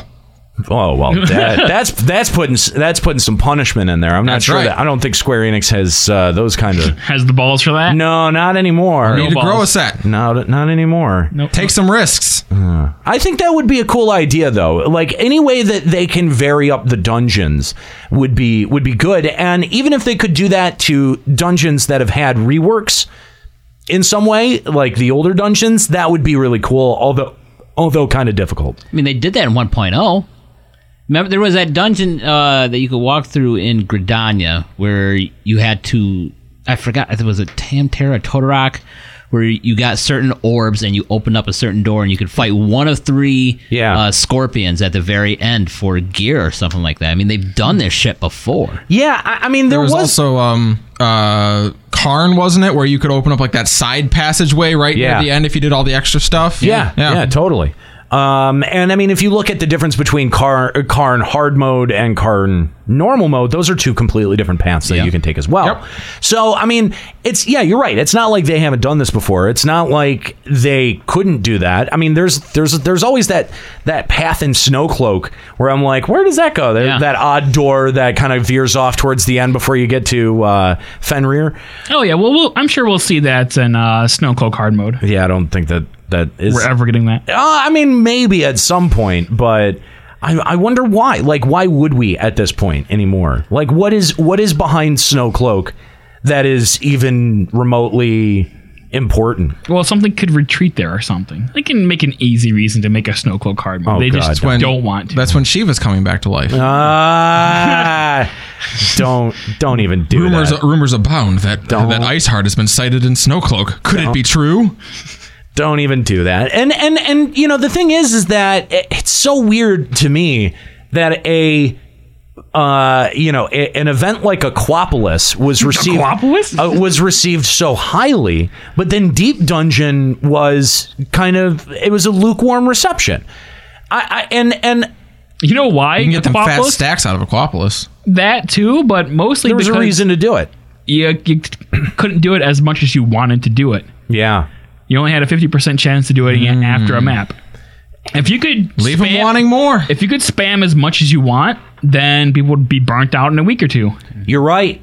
You're right. You're mm. absolutely right. Some of those artificial gates are kind of important for driving for driving that that desire. Mm-hmm. Because you're right, like, I, I, and I feel like that that's part of that's part of what kind of bums me out about the dungeons and raids as they currently exist in 14 because y- you don't have like if you fail there's nothing that you have to do. You just re-queue. Or if you get a bad group you, if you leave. die and you wipe, you just get back up. But if you fail even harder and you get kicked out of the dungeon, right, then you just go back in. Yeah, exactly. Mm. And remember, remember the hoops that you had to jump through every time you failed at something in FF11. You had to go and recollect some kind of Refarm everything. Yeah, oh yeah, refarm items or recollect key items or something like that. You had There- to buy a whole new uh, uh, spam bot. well, you know? felt like you didn't want to fail. Like it made failure actually have some some teeth to it, and and it it really and you also do levels, so then there. well, there's that too. But I mean, like, I don't know. Just I'm I'm so tired of playing a game that feels like it's bumper bowling all the time. You know what I mean? It's a good comparison. Because I I mean, we've said all the all the punishment for fails for failure is kind of taken out of it. Right, right, and and again, you know, like whenever you talk about this, you always get you always get that one person who comes out and says, "Well, what about WildStar? They made WildStar like that. Nobody liked WildStar."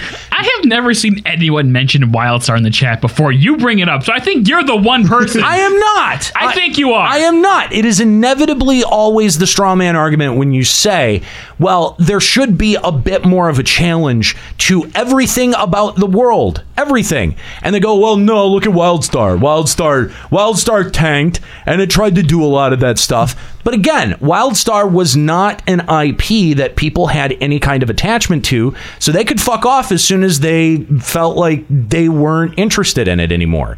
If you tried some of those ideas in Final Fantasy with a game that's already a success, that has a community underneath it, that is wildly invested in the game, I think that you'll have very different results. I really do. I think that uh, you know WildStar is probably the worst example to hold up because there was no reason for people to start playing WildStar or keep playing WildStar. And like the game itself just wasn't fun.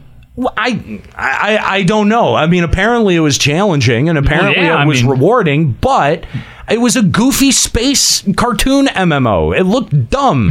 it looked dumb as shit. And the only people that were trying that game were people who were already playing MMOs.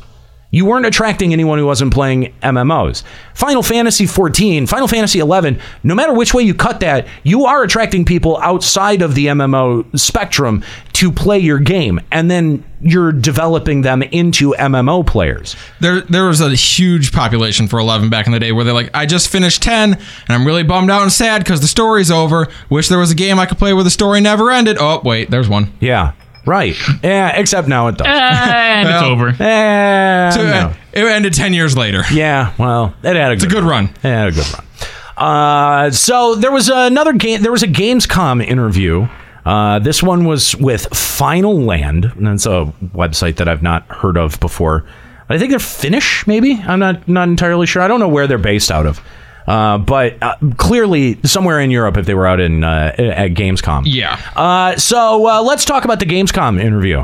Uh, Sure, I'll take this one actually. Okay. Uh, so we're talking about the reasons for repetitive pattern in FF14. The Eorzea Times uh, saying uh, Final Fantasy 14 follows a very specific pattern in its patches and is in some ways very repetitive.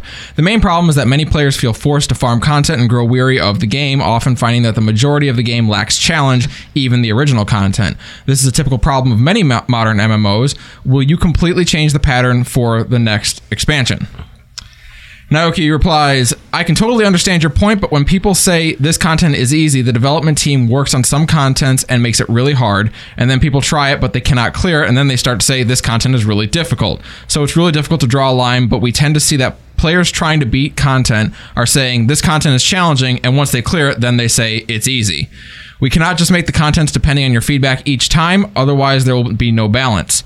To provide a content, uh, creating a content where as many players can play, that is the basic policy that the development team wants to have. Uh, yeah, I think he's also kind of skipping over an important point here too, and that's that uh, you know with every patch we get incrementally better gear, and so these fights that start out hard the first week It's because A, people don't know the mechanics yet, and that's pretty obvious. But B, we're growing more and more stronger in terms of our gear each and every single week that we get a new piece to upgrade. But I think he, I think he's kind of like he's not wrong. Like you look at like something like Ravana EX when it came out. Like Ravana EX was hard until you learned the dance. Then Ravana EX not so bad. Yes, but at the same time, though, there is, I mean, because of the vertical progression in this game and because of the vertical progression of the gear, you do eventually end up out leveling the challenge. Absolutely. And that's always been a thing that's bothered me in RPGs for a long time. Where if you get backed up against a brick wall, you just go grind for a while and then come back and you're able to wipe the floor with that boss. There's no, eh, you know, like, there's no challenge in that. That was just. Does it kind of sting that FF13 was the game that tried to do away with that problem? Yeah, a little bit. Yeah, it sucks. Yeah, a little bit, a little bit. But I, I, you know, like that's always been something that's bothered me, and I've thought that good RPGs generally find a good way around that. I thought that Chrono Trigger was always one that did that in a really inventive way. I don't think you can outlevel bosses in that game. Chrono Cross? Chrono, no, Chrono Trigger. Chrono Trigger. You can definitely outlevel bosses. Oh, can you? Yeah. What am I thinking of? Chrono Cross. Cross? Yeah, Cross doesn't have XP. That's then that's the one where it's relative to. Okay, yes, Yeah, yeah. okay, yeah, I am thinking of Cross. Sorry. Final Fantasy VIII tried and spectacularly failed to do that. Oh, that. my God. They, I they- was they had, a, that one they had a great idea, like, oh, we'll just make it so that as you level up, so do the enemies. And guess what? They level up a little better than you do. It actually gets harder. And all the players are just like, or we'll just skip leveling in Junction. Yeah, exactly, That's- exactly. I, I guarantee you, at some point, one of the developers on FF8 saw that players were doing that. He was like, oh, shit. Aw, damn it! you aren't. Ah, no, you're ah, not whoops. supposed to. What? Oh, Play the game normally. Come on. come on, guys. Why are you winning at level 7?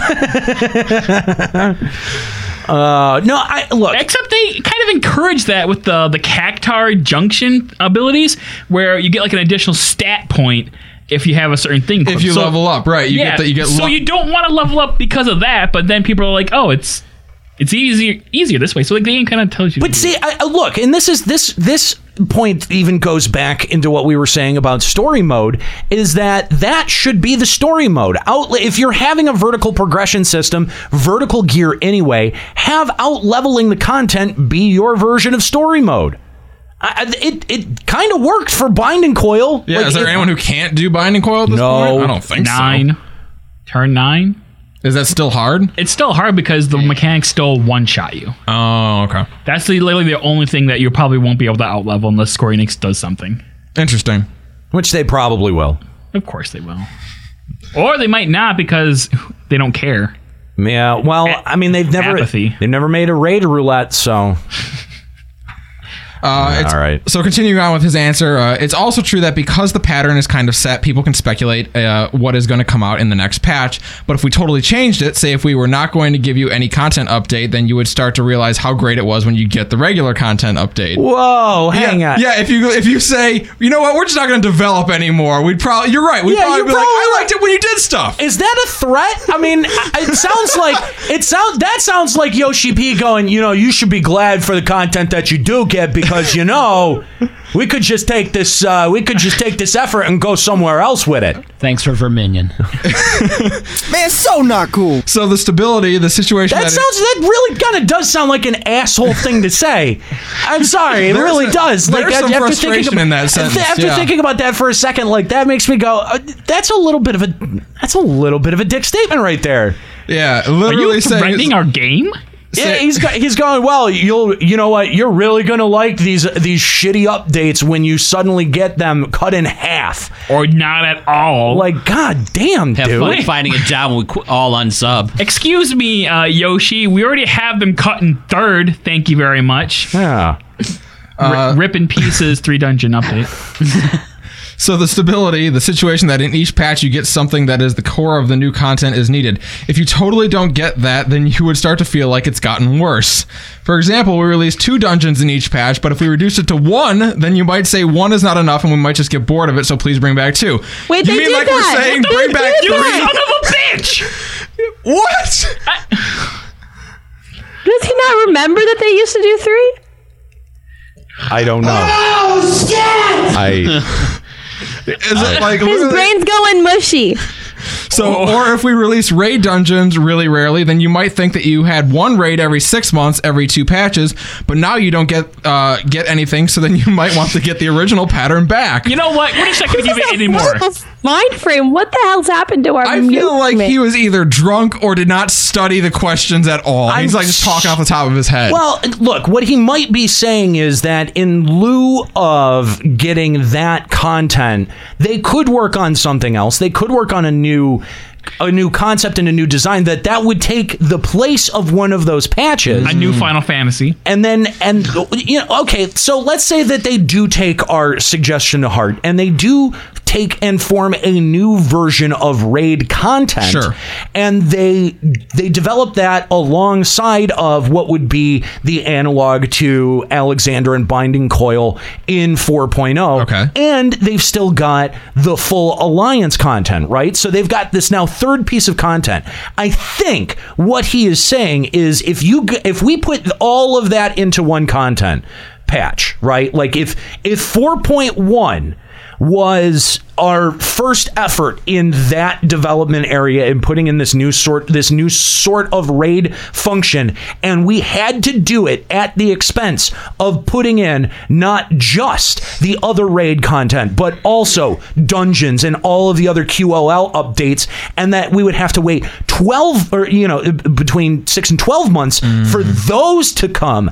I think that that's the point that he's actually driving at. So now that we he's saying is- now that we gave don't him all have enough people. yeah, now that we teased him, I think that's actually the point that that he's driving at, and I think that that's actually a remarkably good point because uh, the the expect we have to always remember that the expectation on our point has to be reasonable, right? But there's a balance. There's also a fine line that they're treading because they're asking us to commit twelve dollars a month every month to playing this game. And we, we actually brought that point up back when we were talking about the fact that there was no longer three dungeons. That like, yes, there is no longer three dungeons, but now we see things like Deep Dungeon or Aquapolis or new Yes, events like that come into exactly. the game. That's the shift. and That's- that's what he's driving at. You're right. If and he's not wrong. Right. He's not wrong. A- And and I think that we do, uh, you know, for Juxta, as much as you like to tease him about dropping a dungeon, I think that that he's, uh, you know, he's not lying when he says that the time that they would have taken developing that third dungeon has been going to developing these new systems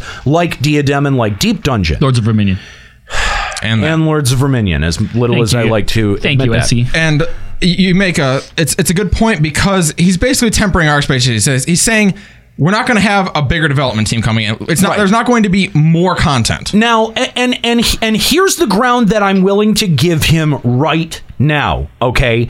Because understanding that point I think is very important as an audience because they're they are working inside their own limitations. However, However, I think that they could make some serious strides in the department of you know, like making sure that we understand what they're doing with these new systems with the way that they end up updating Diadem, with the way that they end up expanding Diadem. If they do it in the right way, if they do it in a way that the community responds positively to, and again, we've put out a bajillion different suggestions on on the ways that they could choose to do that. But all I'm saying, objectively, as long as it's received positively, right, and it's seen as a an addition to that system, then I think that we could actually probably put some faith in the fact that Square Enix might be building bigger systems, but that it's just going to take some time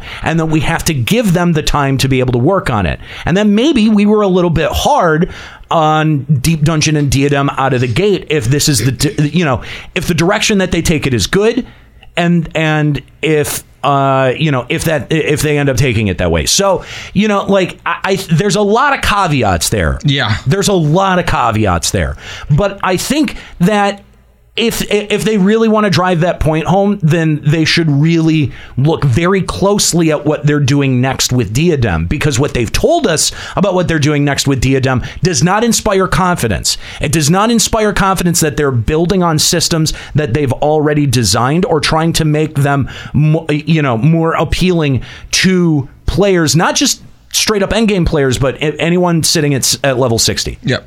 I guess I wish that they were just a little more candid about what their resources are going into. Like he says, okay, because we haven't changed our our cycle, you don't realize that if we did, it would actually, you know, it would have to be one or the other. But like, my problem is that he flat out said, if we had two more developers, we could do this. So in my head, I'm like, okay, get two more developers then. So like, I, it's hard for me to see like, okay, he can't or they won't for Well, whatever Square- reason. But he's not being like, I don't know. It's hard for me as a, as a player or as a consumer to understand why. Like they would have That's- to take these risks and that kind of thing. That's a concession that we have to give Square Enix because we don't know the finer points of how they operate their business. We don't know the finer points of how they allocate funds, how they allocate staff, how they move or or uh, shuffle staff around. We've heard reports from former employees that they they shuffle talent between different projects as it's needed. And if that's what they're doing, then you know that's that's a company decision, and we can't lay that responsibility at the feet of. No, I know that, but I feel like when when we first heard originally, you know, the original 14 team that had Tanaka and whatever else, and that whole entire team stepped down and a whole new team stepped in, I was under the impression that 14 was its own like contained team. Like no, this was the no. 14 team. Uh, Why would you think that? Because 11, w- 11 was never like that. But 11 never, I mean, we had no communication with Tanaka ever. So I had no idea what 11's team was like because there was never a letter from the producer. There was never anything to tell us what's going on in Right. Tanaka's brain. So I had no idea what was going on behind 11. I just looked at the content and smiled and enjoyed it. But with this one, because he's a little bit more open, it's making me feel like I'm being like, not necessarily lied to, but like information is being held back but from me. And it's frustrating. Well, yeah, but he, uh, Yoshi P can't exactly come out and go, okay, well, Square, you know, corporate has allocated, you know, four million less dollars to our budget. We've had to fire three people. He can't.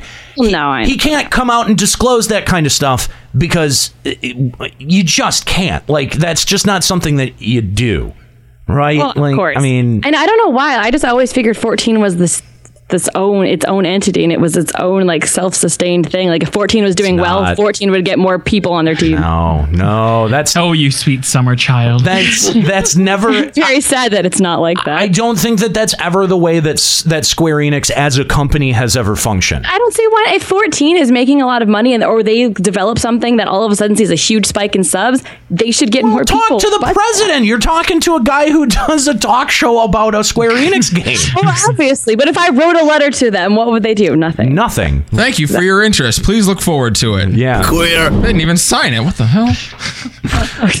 Uh, is there more? I think there was more to that statement. Uh, yeah. Uh, all right. So you probably might think that because you get everything uh, each three months, it's kind of normal for you, and that's why we want to bring in some new contents and new ideas like Aquapolis and Deep Dungeon. So we still keep on releasing the patch updates each three and a half months, but we're adding more content like this. This is the development team's effort to come up with new ideas and keep updating the game, but also giving new elements to it, which is kind of what we just talked about. Also, at 3.4 launch, some new features will also be added in the game, so please look forward to this content. Okay, new features, great. I would like to add two points to this. The first one is about the relic quest, the animal weapon quest, which is time consuming. You might say it's going to be time consuming and it's not really challenging, but the reason we have this content in the game is to support those who are not good at playing the game.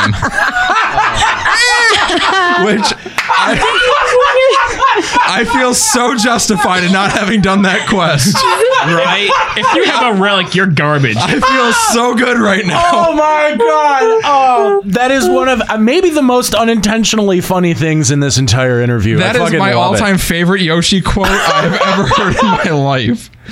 Uh, yeah, this is in here because uh, you suck at the game. You know what? I'm reading it again just because it felt that good. you might say it's going to be time consuming and it's not really challenging, but the reason we have this content in the game is to support those who are not good at playing the game. Say to beat the raid contents to get the higher level items uh, with higher item level. So if this relic quest was too difficult for them, then it's going to discourage them to try it. That's why it is our intention to make it less challenging for the animal weapon quest.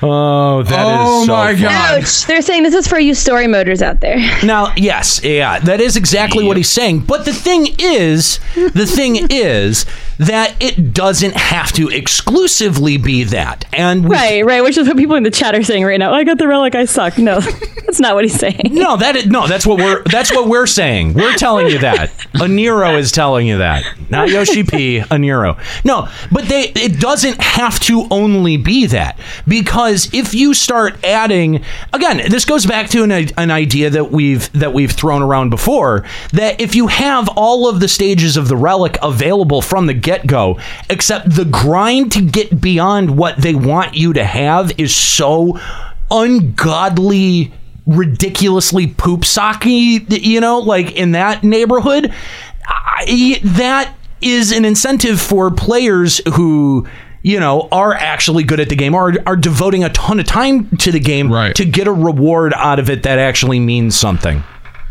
And finally, if you really want to have some challenging contents, with patch 3.45, Deep Dungeon will have another 150 floors to the current ones, which means the total number of floors will be 200. You may be able to get to the 100th floor relatively easy, but from the 101st floor on onwards to the 200th, it will be really difficult. So if you want to challenge this, uh, if you want to challenge, uh, please try this. And in solo too. Also, a ranking system will be added too. So if you want to get to the top, then you will have a hard time clearing content.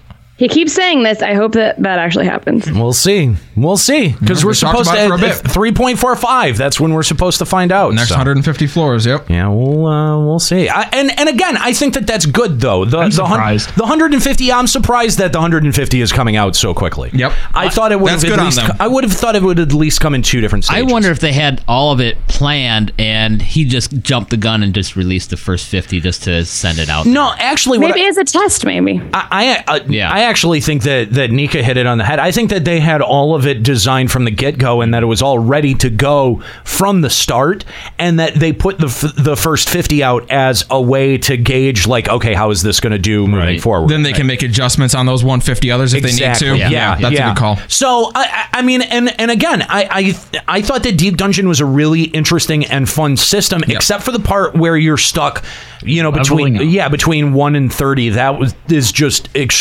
excruciatingly painful. But the thing is, is that like as if they rewarded it properly between one fifty and two hundred with gear, and I, and not just a glowy weapon, but with actual meaningful gear. That looks please. good. Come Yes, on, please. Yeah, let's that'd be let sweet. it. Let's please, please. Especially because it's going to be level 60 anyway, so they don't have to worry about any random like scaling of gear to your level. Like everyone's at 60, just give us relevant gear. call Oh my God! Please, that's I, I. A reason to do that part of the game would be fun because I, I, I, I and I think Kahlo said this. I, I fucking hate the weapons. The weapons Really? are terrible. They're awesome. They're oh, I liked 'em. They are hideous. I like them too, sir, and also hates them. Uh, they're They are very divisive. I will say They're that. You love them or you hate Especially because the, the actual design of them is very, very basic. It's just all light. Yeah, I love them. Yeah. Uh, all right, uh, Aniro's favorite uh, question on here now. Uh, Yoshida-san, what is your favorite meal? Uh, and to which he replied, meat. Meat. Meat and ramen. Could you eat it every day? To which he replied, steak would be heavy to eat every day, but yeah, I can survive with eating ramen every day. Yoshida then laughs and opens the drawer of the furniture of the interview room to show us a pile of cup ramen.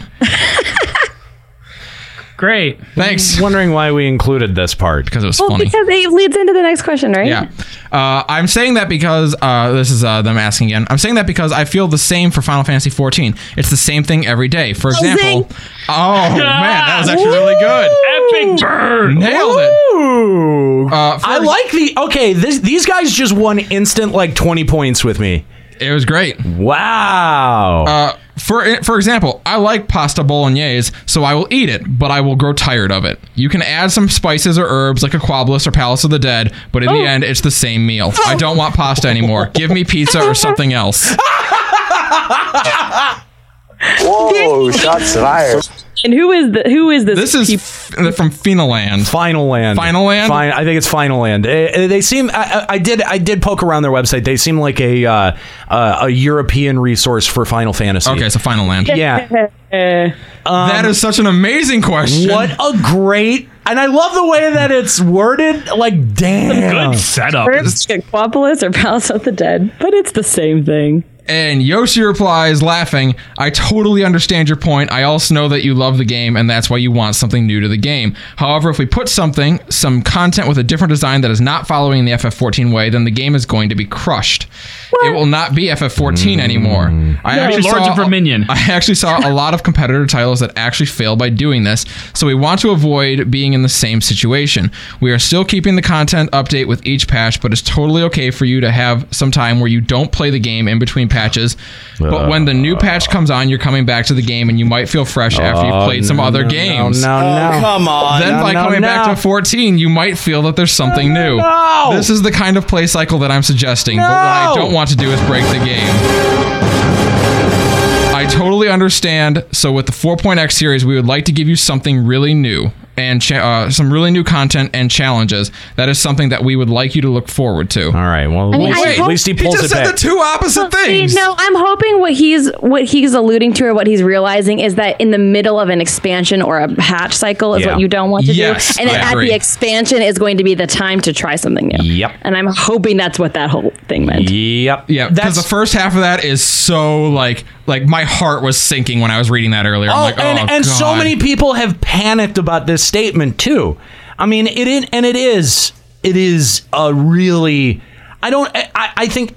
I think saying that you know trying something new would lead to the game getting crushed. I don't think that that's necessarily true. Lords of Verminion.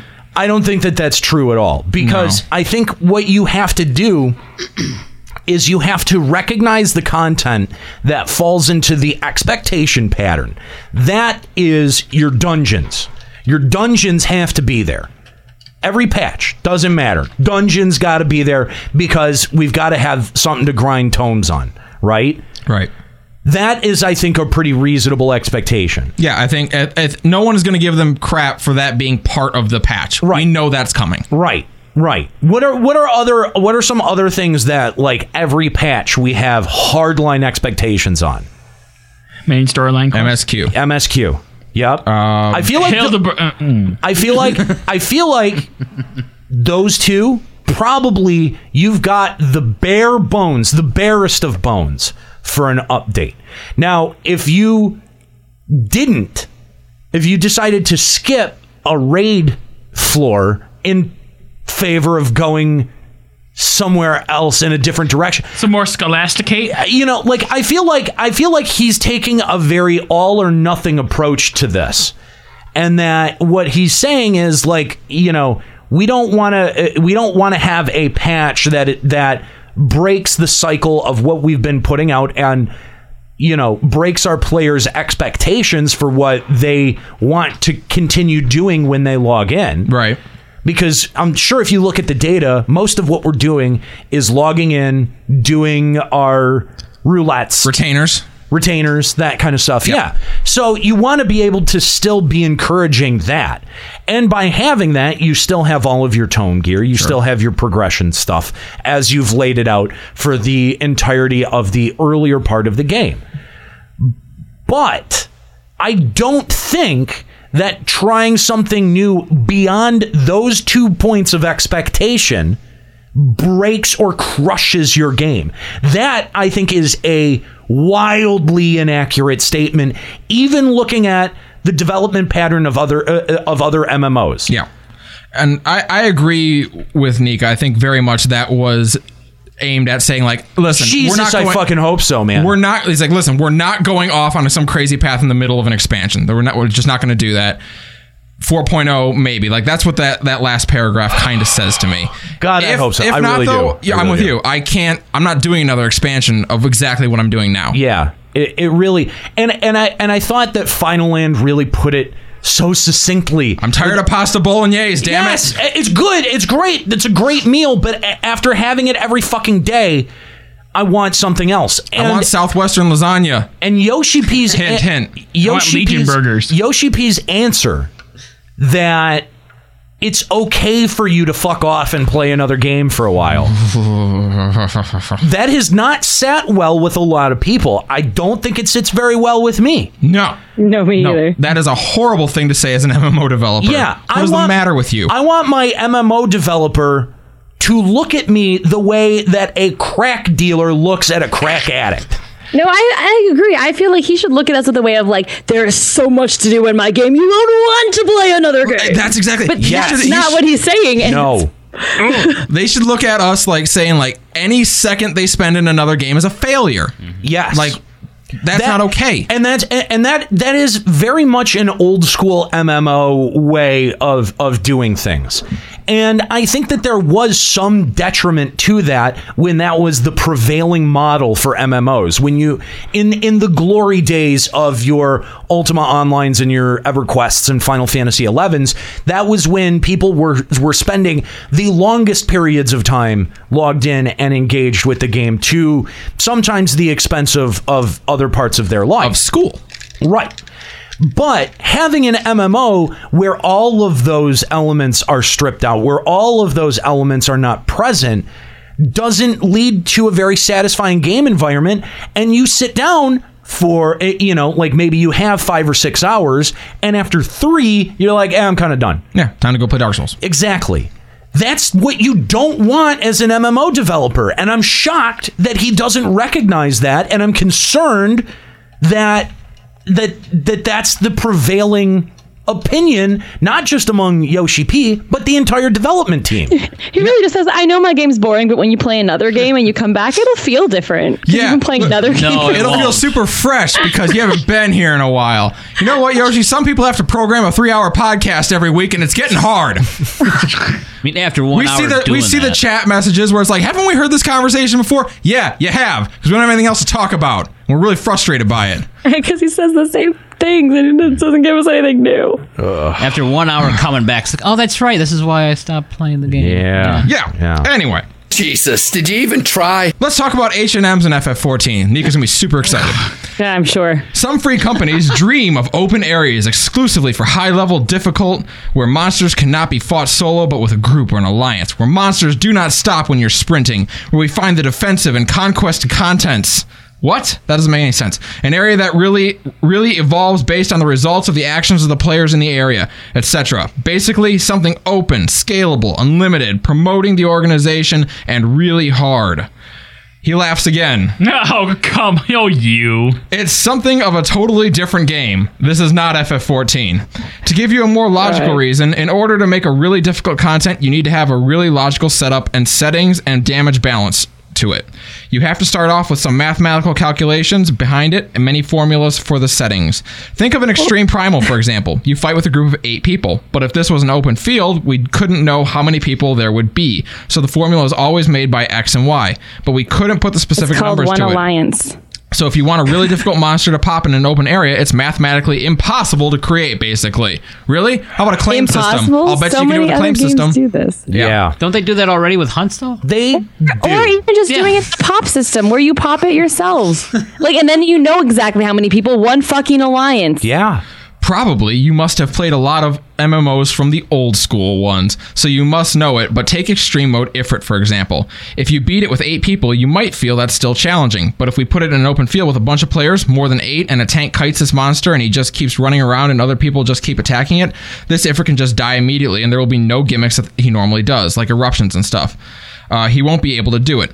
And those things are actually what makes Ifrit what he is. So we have to limit the area and limit the number of people uh, to play content. Otherwise, it's going to be totally impossible. This idea is not that simple to realize. So if you can understand, that would be really appreciated. Jesus, this is actually almost depressing. Do you know? have you ever played Diablo 2? uh, not 2. No. Do you, okay, th- so there was uh, Diablo, of course, one of the main bosses in Diablo, shocker. Yeah. There was a version of Diablo that could spawn named Uber Diablo. That was what he was affectionately termed. Yeah. He would only pop in a game. Uh, basically, there was a ring called Stone of Jordan. And if you sold Stone of Jordan to an NPC for jack nothing in gold, it was a waste of effort. But every so but when you did it, you'd get a little counter that would pop up to say, so many Stones of Jordan have been sold to NPCs. And everyone's like, what the hell does that mean? So people started getting these really rare rings and selling them to NPCs for nothing until eventually a message popped up in the upper right corner that said, Diablo walks the earth.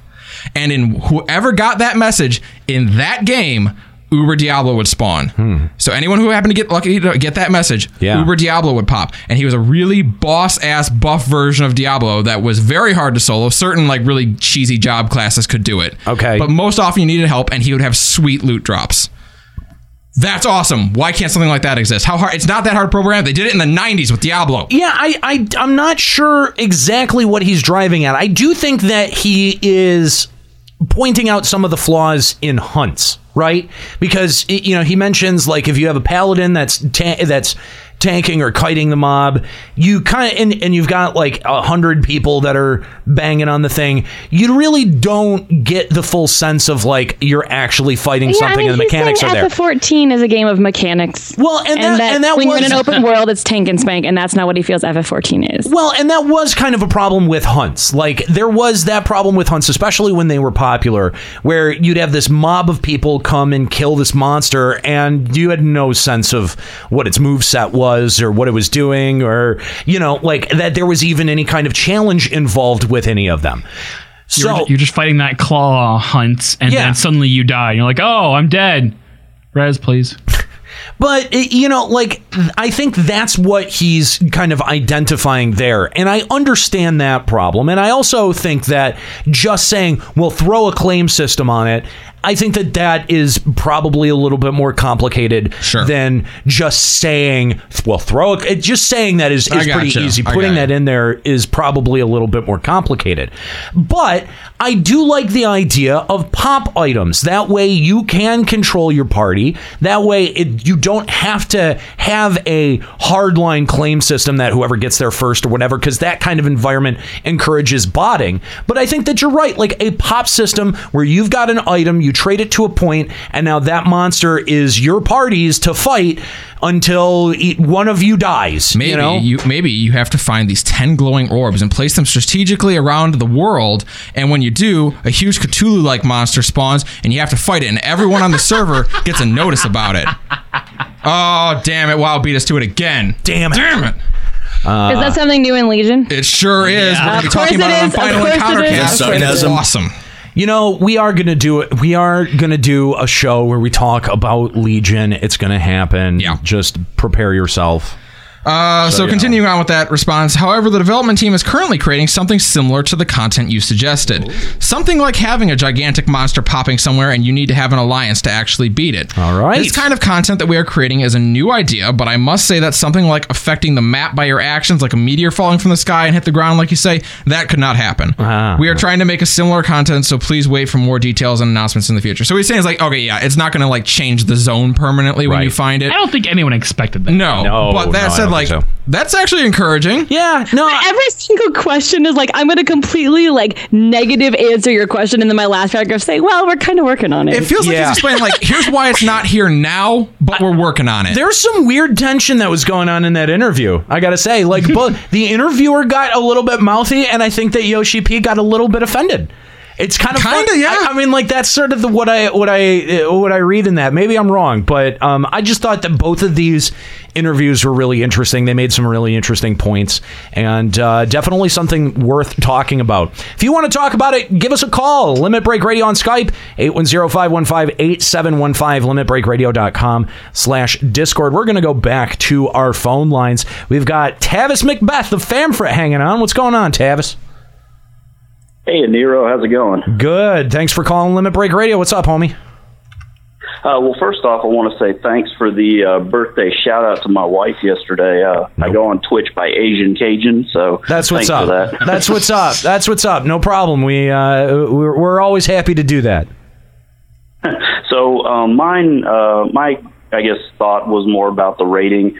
Um, I'm one of those players who's a huge Final Fantasy fan that came to 14 because I really regretted not getting into 11 more. Sure. Um, I tried playing it on Xbox 360, and uh, yeah, that wasn't too fun. So um, I ended up getting into 14, you know, and enjoying the game a lot. And I always felt bad that I didn't get into raiding, so I finally decided, hey, I'm going to try it last uh, last Sunday.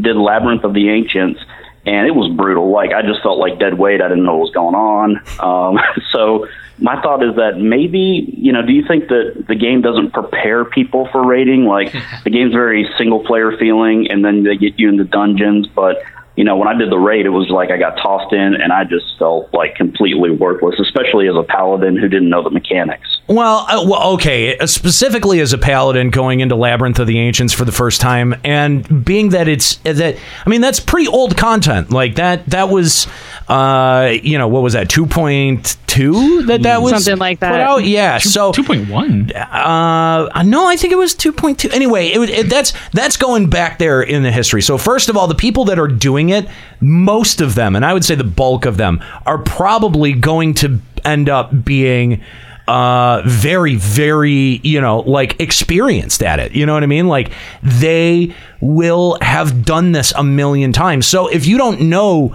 especially being a paladin the pulls there are some very specific mechanics in there. Yeah i could see how you you would feel a little bit left behind. So i think what what may be a recommendation in uh, uh, you know in that area would be to just openly say hey like i'm catching up. This is my first time.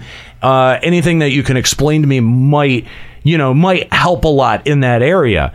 Um, but i do think that the game in general in the way that the updates roll out does prepare you pretty well for that type of content.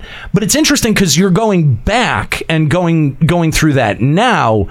Does it still prepare you in the same way? Because i feel like the way that the content was put out and rolled out you know my my context of it was at a level was as a level 50 player from the minute a realm reborn was out.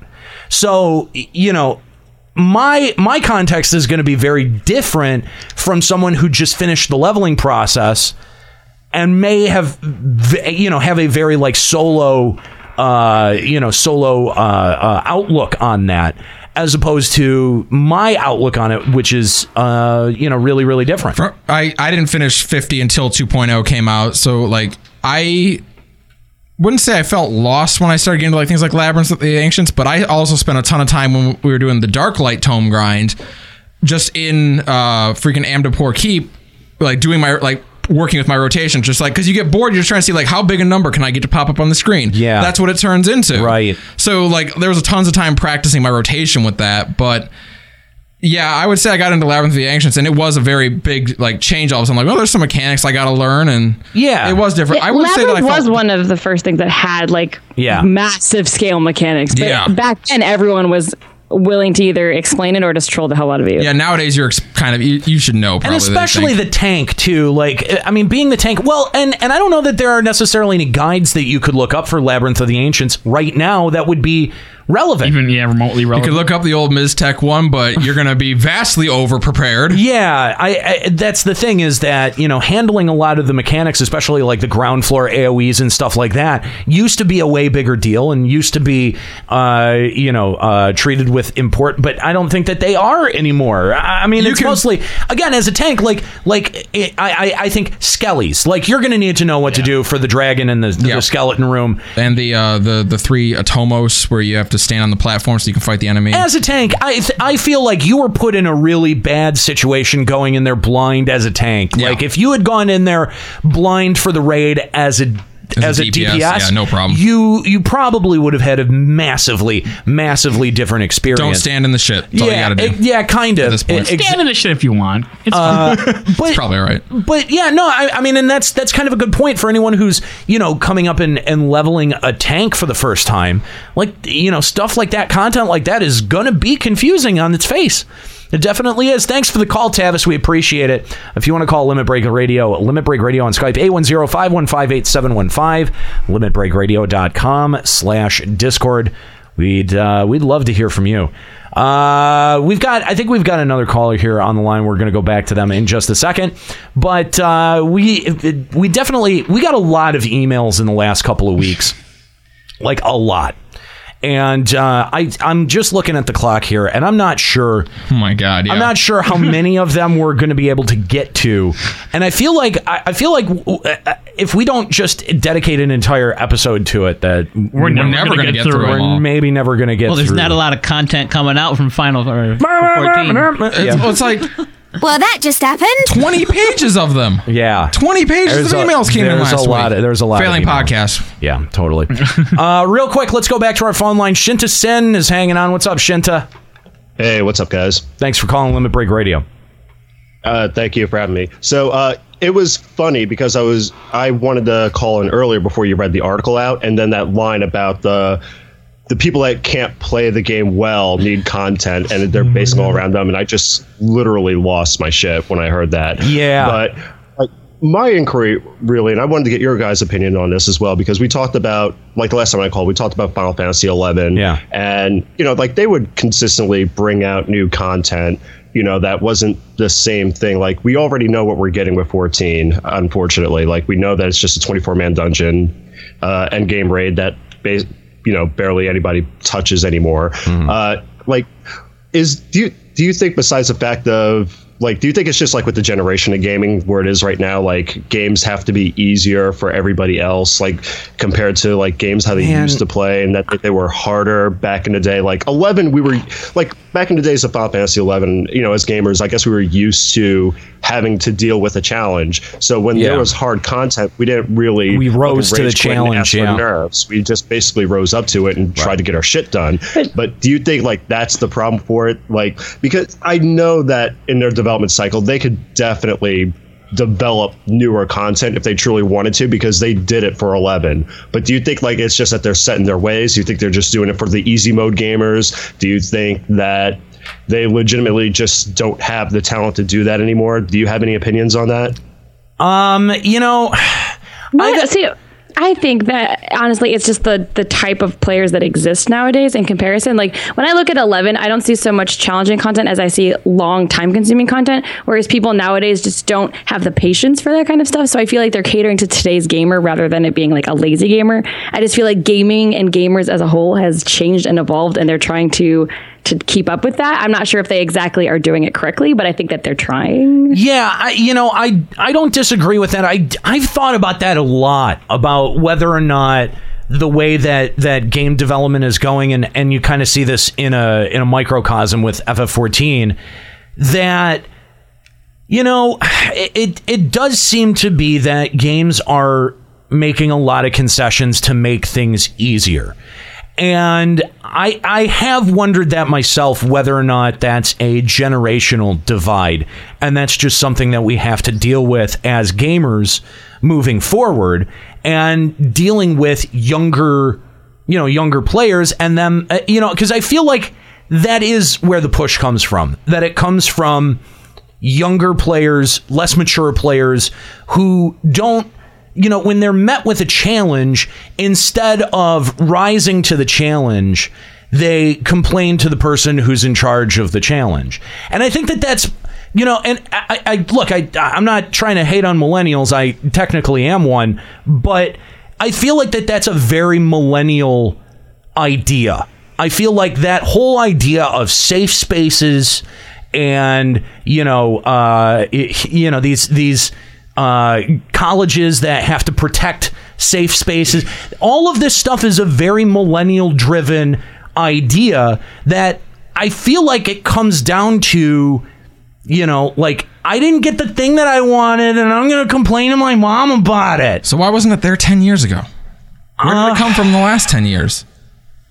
I mean, I, parenting is part of it. I, I, I, I, I think. Um, I also think that we're just, you know, the internet and the way that it has instant gratification for everyone. I think that that's that's across the board. That's not generational. That's everyone. Is it's instant gratification no matter what. And the other part of it is is that with the internet you can just live inside your bubble forever. You don't have to listen to another person's opinion. You can just block them from Facebook.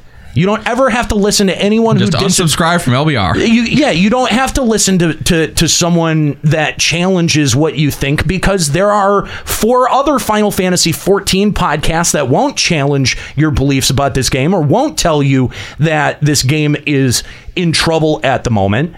And they'll just placate you because you're a fan of the game and because you want to hear someone that is also a fan of the game. That's kind of not what we do. That, that's inherently not what we do. But it does feel like, in a way, we're moving towards that in this bigger, bigger, I, uh, this bigger way, like as a as a culture and as a society.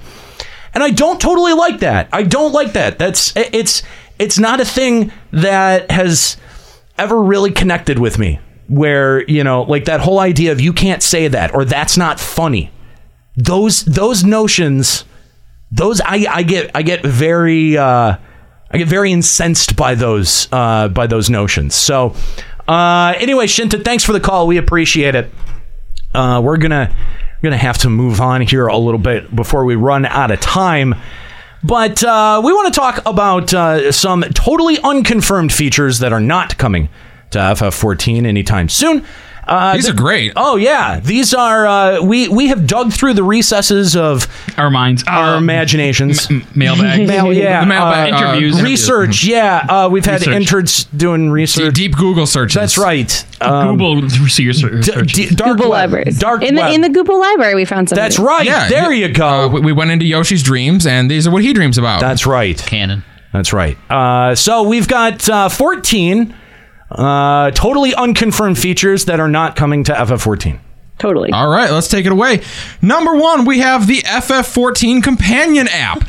now you can handle basic FF14 functions through your phone. After linking your phone to the FF14 account, you can now talk to Linkshell and Free Company through your phone. Texting fees do apply at 25 cents per line sent. In addition, players can also list items on the market board provided they pay a 5% uh, per item tax at 1 to 1 guild to penny ratio. Note that players may only use this function if they currently have 8 retainers. Finally, you may also play your favorite Gold Saucer minigame. No, not Lords of Verminion, it's Whack-A-Cur. All this and more for the low, low download price of $7.99 and a $4.99 monthly subscription fee. Oh. Actually, th- when are they releasing the app they did actually talk about? Never. Never. Never, Uh, never. Never coming. Never. Supposedly Never. before 4.0, but I Yeah, highly right. doubt- I highly doubt it. Uh, so another feature that we're going to be seeing are cross-server party finders for Linkshell and Free Company events. Oh, great. Perfect for your fashion shows, Lala Maid cafes, and other role-playing events. Oh, I really hope that you can put up different tags for what kinds of hentai you're into so Oh. people know what to look for. Just as long as I get to have my cosplay badge next to my name. oh, absolutely. Can I have an actual cat cafe where I pet kitties? No. Cross servers. No, you Wrong can kind of cats. you can have a cat cafe where you can pet cat men. Oh, well. well Male mm, cat In thongs. I don't know. That might not be too bad. Hello, kitties. All right, number three. Panicked clicking to find the drop. I gotta find it. Got it. Number three, Raid Roulette. Finally, Square Enix decides to let us use their old raid environments to allow players to get a bonus to their tomes each and every day. Oh, but it's not for Coil or Tower or anything like that. It's for Alexander Gordias only. Oh. Oh. Oh. I guess it's good that that's here. Yeah, great. Uh. Awesome. Yeah. O- Okay, number four, bringing back the danger. Elite monsters worth absolutely nothing now spawn randomly. Eorzea is a wild and untamed place where anyone could find themselves between a rock and a hard place. But don't worry, max level characters still fly, so only the low levels get shit on. Uh, and our fifth feature, we've got Lords of Verblitzball. Yes, everything you love about Blitzball taken out and replaced with cutesy, stupid bullshit. Watch your minions play a bastardized, unrecognizable version of Blitzball, but we still call it Blitzball because we just want your fucking money. Shit, yeah! Oh, I've been looking forward to that event for a while. Now I can have my Tidus minion do the Jecht shot. Be but I'll tell you, it'll still be better than what we have now. Num- number six. Number six.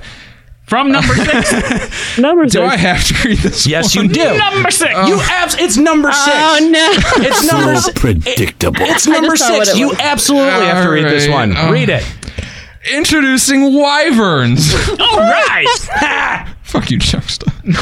Dragoons will now get a battle wyvern pet to assist them in battle. That's awesome. In order to reward Dragoon mains, only those with a fully upgraded Animus will be able to undertake a quest to ally with your draconic companion. Okay, well, that's not too bad. to ensure the prestige of the wyvern pet, the quest to obtain the battle wyvern will only be active for 24 hours after implementation.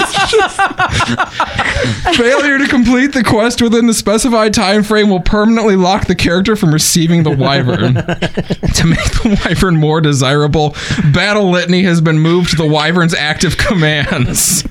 Dragoon's damage has been adjusted to account for these changes. Fuck you! Hate you. You could just hear, damn it. you could hear how pained it was for him to read that. That's my favorite thing Oh my ever. God. I'm sorry. God damn it. I'm crying. You, you're crying. I'm crying because it's so hilarious. Uh, You're Wyvern. Well, you, I like you how can all- get the I like- this makes it even better after Yoshi's statement because now literally only the bad Yeah. dragoons get to have a wyvern. Yeah. All right, number seven. Number seven. To en- I was not expecting that from Nika. Uh, to enjoy more Final Fantasy VII me- uh, media, introduce Fantasy Seven. Final Fantasy 14 media. Wow. Introducing the Final Fantasy 14 anime and full CGI movie. The anime will consist of six 20 minute episodes which detail the history and background of your favorite Scholasticate members. In addition, two months later, we'll release a straight to DVD Final Fantasy XIV special featuring the Scholasticate and their conflicts during the calamity brought by Bahamut. Oh my god. This chilling tale will feature many pious pupils who are studying to be clergymen just mere moments before Bahamut raised Eorzea. Watch their stories untold, unfold afterwards as they are generally unaffected by and continue their studies. In full CGI. Oh my god. Oh my god. Oh. Oh, that is so fucking funny. Of course, of course, they would do it about the Scholasticate, the thing that nobody cares about. And before Hildebrand ventures there. Yep. oh my god. Oh, my God. I can't. Okay. Yeah, Uh, introducing Red Mage and Blue Mage. Oh, wow. Nice. They are classes. Oh. Red Mage is the base class for Astrologian. Oh, that makes sense. Blue Mage is the base class for Dark Knight. Oh. Because they use swords. Due to general player discontent, we are adjusting Machinist to not exist. Oh damn. Give fucks, girl. okay. Uh, number nine. Due to the overwhelming popularity of the relic weapon quest line, we are adding another relic quality item to the game. Capes! Through tri- trials and tribulations similar in scope and size to the traditional relic weapon, the relic cape will test your metal in airship exploration, PvP, and the gold saucer. We hope players enjoy adventuring to gain access to these wondrous items. Note, capes have no gear slot and will be used for in-town glamour purposes. actually, if that wasn't the case, I would actually be totally down. Oh, Nika, no, no, don't, don't say you could wear that. a No. cape and it would get me to do PvP and it would actually make people do PvP again. Hell yes. Nika, don't. But Nika, that was a WoW reference because WoW had a legendary cape questline. it's cute. I would wear a cape. Oh. Number 10. Number 10. Number 10. Due to popular request, we will be adding a cheese sandwich recipe to the game. Note, the cheese sandwich plus one will be added at a later d- date and will require a divine touch. FF11 jokes are funny. Yay. Feel like that should have been point number 11. Ah, it should have. Guess we gotta kind of take that for granted. Granite. Another 11 joke.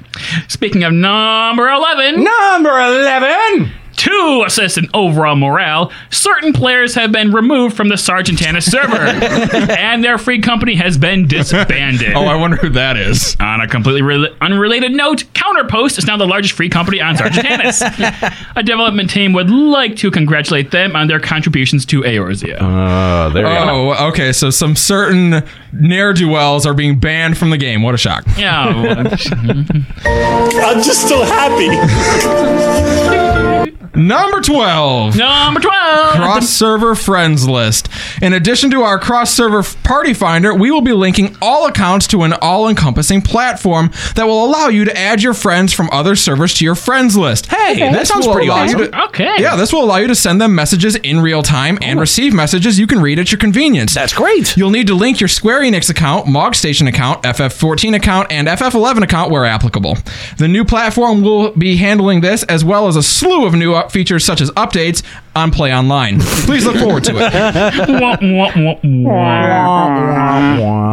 Number 13. Number 13. We are adding support for polyamorous marriages. Oh, that's great. Oh, Yes, I'm sure some ah. people would want that. really? Yay, Mormons. Yeah, I mean, no, there are people that just have that lifestyle. No, no judgment. No judgment for me. No You'll get- judgment for the RPers.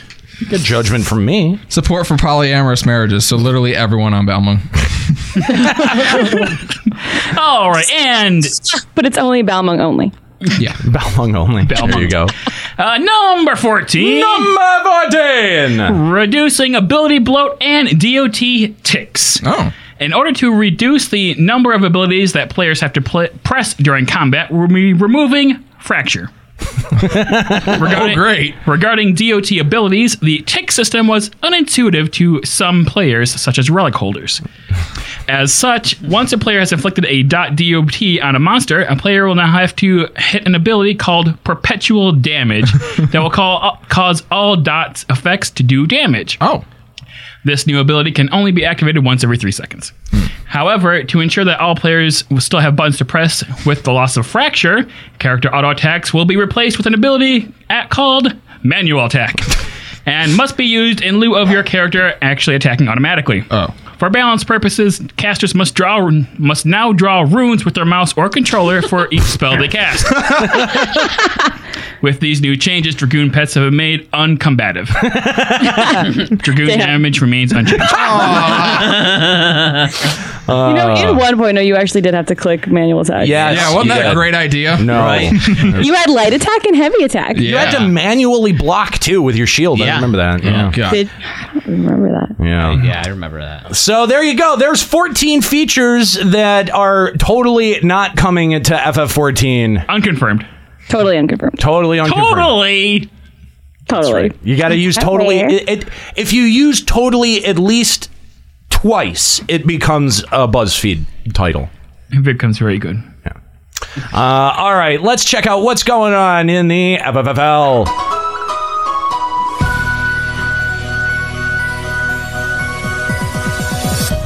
Good afternoon, everybody, and welcome to your Week 5 update in the Final Fantasy Feast League. Last week saw some of our best matchups of the season, with games going right down to the wire. Speaking of the wire, it was a pretty quiet week uh, after the flurry of activity the past couple weeks on the waiver wire. The Avengers and Verminion Lords continued to make weekly changes, as Callow took Aldo for Saj, and Juxta dropped Setzer to pick up the Marmots he didn't slay in 1.0 as part of the Special Marmot Defense Force. yes, specifically those Marmots. In our first matchup, Titans Banana Hammock continue to play tough at home, routing the Red Wings in the Navel. The win moves them to 4 and 1 and into second place in the Eastern Division, while the Red Wings fall to 0 and 5. I haven't. Oh, wait, I haven't won a single game yet. You have not yet. won a Hey, I'm running a perfect record. That's correct. Uh, Next. Kidding, obviously. The Melusine Marauders move to 2 and 3 as they march into Quarry Mill and get the job done against Beambo USA. The beat goes on for Beambo as they fall to 0 and 5. And for those wondering, yes, just like the Chicobos and the Super Senpai Megaforce, the Red Wings do play Beambo USA in week 12 of the season. Like the toilet That's awesome. Speaking of the Super Senpai Megaforce, the Rich Get Richer this week as they handily defeat El Negro Grande. They advance to 5 and 0 on the season, while El Negro Grande now sits at 1 and 4. That's racist. It's very true. Another tight match for the Edelweiss Avengers as they pull out a narrow win against the Verminion Lords, sponsored by Bud Light. No joke there, they just sponsor everybody. It was a match that was probably closer than it should have been, seeing as the Verminion Lords were playing man down. Inexplicably, the Marmots that Juxta did not slay in 1.0 as part of the Special Marmot Defense Force, yes, specifically those Marmots, did not show up to the field. We've tried to reach them for comment, but there has been no response. The Verminion Lords fall to 2 and 3, while the Avengers go to 4 and 1. Juxta, do you want to comment on those Marmots not showing up? Uh, no comment on them. They're probably going to get dropped uh, because of their poor, uh, poor team performance. I must say. Juxta, did you finish the job finally? Don't know what you're talking about. Okay. and lastly, in one of the all-time bonehead choke jobs, in a match that sparked your dreams of fame and glory only to trip at the finish line, the Detroit Lions, or the Balamb T Rexars, fall to the Chocobo, or Chicobos. It was a close match that saw. You know what? I can't do this. Cut the music. Cut, cut, cut it. I, I can't oh, do what? this. What? No. What? He's not even ready for this. Nika, What? What? Nika, I need to have a little talk with you, GM to GM, right now. Uh, so here's the thing. Um, you know, I, the league's all about sportsmanship, and, and I get that. And I went into this week, you know, you guys have been a juggernaut all season. I'm going on the road. The missing member is a very tough place for any male character to play. I get that. I didn't have great expectations to come in and, and win, which is why it was so shocking to me on Saturday morning when my team was inexplicably leading. And Two percent. That's not inexplicably. Okay, I was expecting to lose by like 40. So it was more amazing to me when I got off work that night with two hours left in the poll, and I was still leading. And even more inexplicable, when I was at Buffalo Wild Wings watching CM Punk get his ass handed to him by Mickey Gall with 50 minutes left, that I was still leading. So I then wake up this morning to find out that not only did I lose, I lost by eight votes. Which Actually, I means did need to pull ahead in the middle of the day. Oh, yeah, and yeah. ahead who again. who exactly was it? Who who did you grovel to? Who did you What do you mean? They beg? just- the voters just saw the appeal in the strong women of Final Fantasy. Yeah, that is why I'm trying to make no. the statement here. With I'm- the women, I'm women can do what men can do. Yeah, in, in the last 50 minutes, they all just thought, you know what? Women's rights are great. I'm going to show up and vote for the Chickabos here. Oh, you guys are killing Absolutely. me. You guys are killing me. I have a drop right for this smart. it's perfect. Oh, come on. So I, I just I just want to know was it family? Do you have family to do it? My family on their Twitters. I, I'm just wondering. I'm, I'm just wondering. You you in those last 15 minutes convinced eight people to go vote for you. I'm, I'm curious who it was. Yeah, I'm pretty. I'm telling you, it was Butthurt actually, it. actually, I'm going to be truly honest with this, is that there were people that had, hadn't heard of the FFFL, and I said, hey, my whole podcast does this thing of Final Fantasy characters. You'd love this. Uh-huh. They're like, hey, link me to the blog. So I did, and they're like, this is so cool. I'm going to vote next week too. I'm like, yeah. I would just like to go ahead and get, I don't know if we have the audio available, but if we do, can we pull the audio of the end of last season of Nika saying, and I quote, "This whole event is stupid."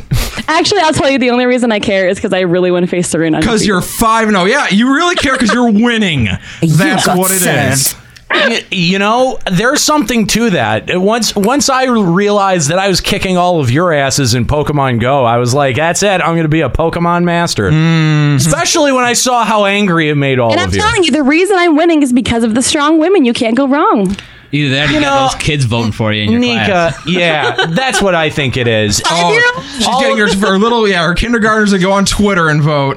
I, I, I think I think directing Well, the kids. to- kindergartners do you play Pokemon Go. I'm just saying that directing kids to any part of the show would probably not be a good. idea. yeah, I, I very Don't clearly do make that. sure, like, I don't even bring my LBR bag to school anymore. I make sure not to wear, even on like work days. I'm like, I shouldn't wear this in case the student is here and reads it. and Yeah, looks at- yeah, that's probably I smart. make sure on purpose. That's probably smart because we say a lot of dumb shit on this program. You might All right. not want to tell your friends about that. All right, bring your bring bring the music back up. I'm I'm ready to finish this up. Oh, I, okay. Oh my god. God, I'm not. I'm totally not even you ready gotta be on the ball when I'm doing this, man. Jesus God, You don't almighty. need the music. There we go. this. Anyway, the Balamb T Rexars fall to two and three, while the Chickabos surge to five and zero on their cheap win. No, no. this is a close win, and I, I, I applaud you on your effort. Oh.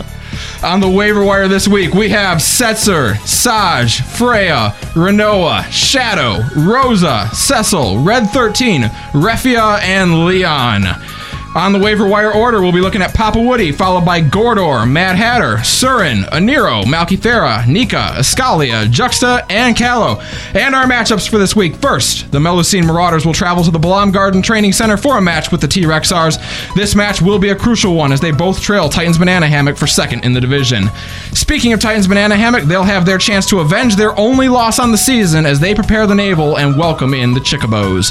Beambo USA heads back on the road against this again this week as they travel to the Rogues Den Fight Club for a match with the Edelweiss Avengers. Since losing in week one, the Avengers have been on a tear, winning four straight. The Super Senpai Megaforce is gearing up for their trip to the Gold Saucer as they take on the Verminion Lords this week. Oh, not man, not again. Shit. What moves will we see of the Vermor- Verminion Lords this week to try and fill their now vacant roster slot? And lastly, El Negro Grande hits the road this week, traveling down to Castle Baron for a match with the Red Wings. We were able to secure a comment from the Red Wings' remaining fan base. They both said they'll be at the game, but they're expecting a strong turnout from their opposition. and that's what's going on in the FFFL this week, guys. Remember, tune in to LimitBreakRadio.com this Tuesday for your update. That's right. And uh, voting goes down on Twitter, so make sure that you're following at Limit Break Radio when those polls go out.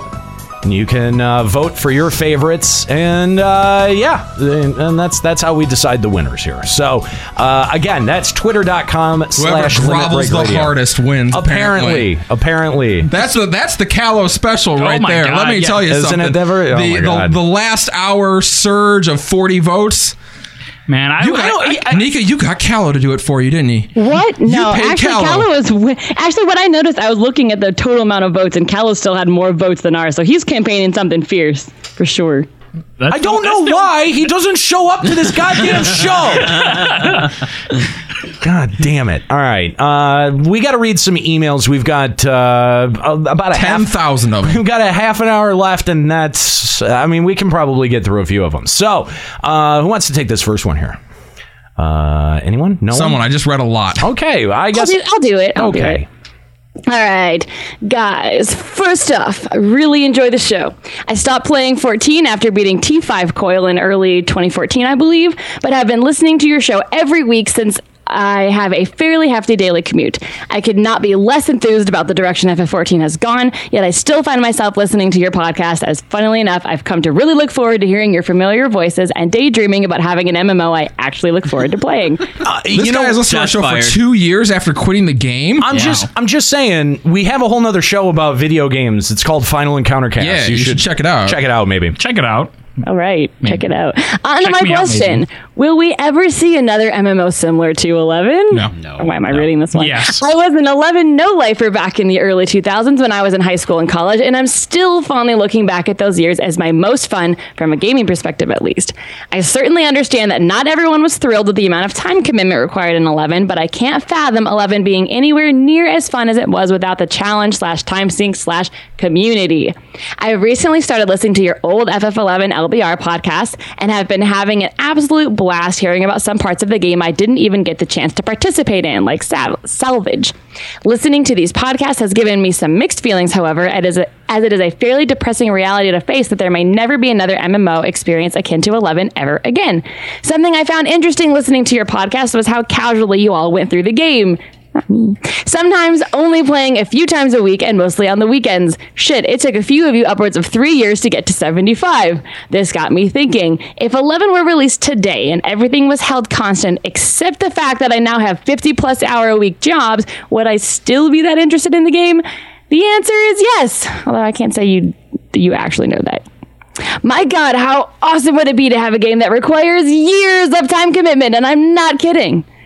Am I wrong to assume that there is still a large enough gaming audience that actually yearns for a challenging game environment to immerse itself in for years on end? Frankly, a large part of the reason I haven't come back to 14 is the fact that I can come back at any time and be caught up on everything and progressing in a top tier rating environment inside a month or two.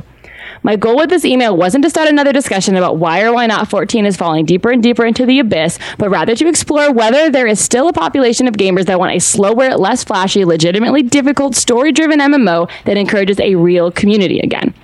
Whenever I have tried to start at 14 or even consider giving WoW another shot, I constantly find myself trying to grind as fast as possible to endgame. Why? Because the game itself is unbearably easy and there is no community until the endgame, if you can even call that a community. Why is the MMO developer community focusing on catering to the pleb slash teenagers that want instant gratification in a game where they can literally see every bit of content with ease? Part of why 11 was so fun for me was that a lot of the legitimate endgame was shrouded in mystery. Yeah, that's a good point. Mm. FF11 is a perfect example of an MMO with a small population that remained profitable for SE for years upon years. Why are no other companies trying to occupy this space? Why is every company looking for ways to compete with WoW and flaming out slash becoming F2 free to play instead of finding a comfortable niche at a lower and profitable tier? Maybe I'm just stuck in my cranky old man 28 year old ways, but I desperately want a game that I can sink my teeth into and know that my hard work and dedication is actually worth something and will continue to be worth something for years to come. Sorry for the long email, but thank you again for producing such a great podcast. It saddens me, however, that I'm getting more entertainment value out of your 10 plus year old FF11 podcast because of the content, but it is what it is, I suppose. All the best, Nick. Or Enos, a 75, 75, well, FF11, Ninja Ranger, Samurai, Paladin, Bard, and Beastmaster. Thank you, Nick, uh, for that email. And here, uh, here's what. Yeah, I do think that that kind of game is gone, and I don't think that we're gonna get it back. But I mean, he says, I don't, I, he's like, am I the only one who No, still wants you're not. You're not the only No. one. You're you're. We did have this conversation a few like an hour ago on the show that I think that the general majority of people who are like the the main gaming audience is uh, 28 years old or 30s and they have jobs they don't have that much time and while you say you'd be interested in that if you have a 50 plus hour work week and 11 was released now I I don't know if you can say with 100% certainty that you would be just as into it as you were back then. Now, here's the thing. Okay, I think that you that it's possible to still make that game, and I think that it's still possible for that game to succeed. But what I don't see is the will from a company large enough to pull it off. Because what you need is you need an IP that's strong enough that hooks people enough that makes them want to play and keep playing and keep adding to that world. Again, we we I, I talked about this with WildStar. There's no reason to play WildStar unless you were already an MMO player, right? Yeah. Like it would take a game like WoW or Final Fantasy or Elder Scro- uh, Elder Scrolls Online to change up the formula and to to make a, a, a decision that was not driven by what they're driven by now, which is the bottom line, making profit. And so they look to each other, the successes and failures in the market, to be able to suss that out. Whether that's a good idea or a bad idea in the end is is still remains to be seen because we're in the second era of MMOs. We've seen a lot of second era MMOs fail miserably. This one is hanging on. But I think that this uh, specifically FF14 is a testing ground for that that particular idea or at least could be a testing ground for that particular idea where can you have an MMO that still presents a large challenge on that level.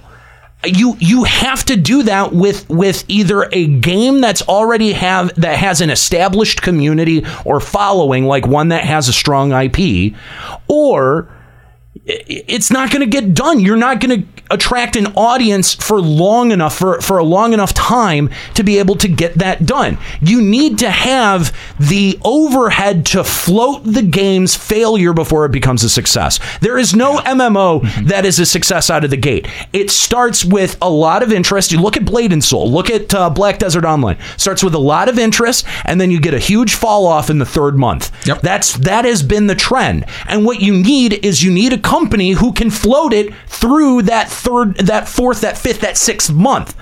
And you need the IP. You need the IP attached to it. Yep, Eleven you need the would IP not have and you survived need the- without Final Fantasy on the front of it. Exactly. Exactly. Oh, for that's sure. that's exactly it. So you've got those two very important uh, important factors that rub up against each other because you've got corporate sitting there saying, "Well, this is a Final Fantasy title. We want to maximize its its success, and we want to make sure that we're bringing people in on this service." Because I mean, I'm sure that Yoshi P had to do some pretty big convincing on uh, i- internally to keep that game a subscription model and not just send it out there with a ton of microtransactions to try to maximize the profit.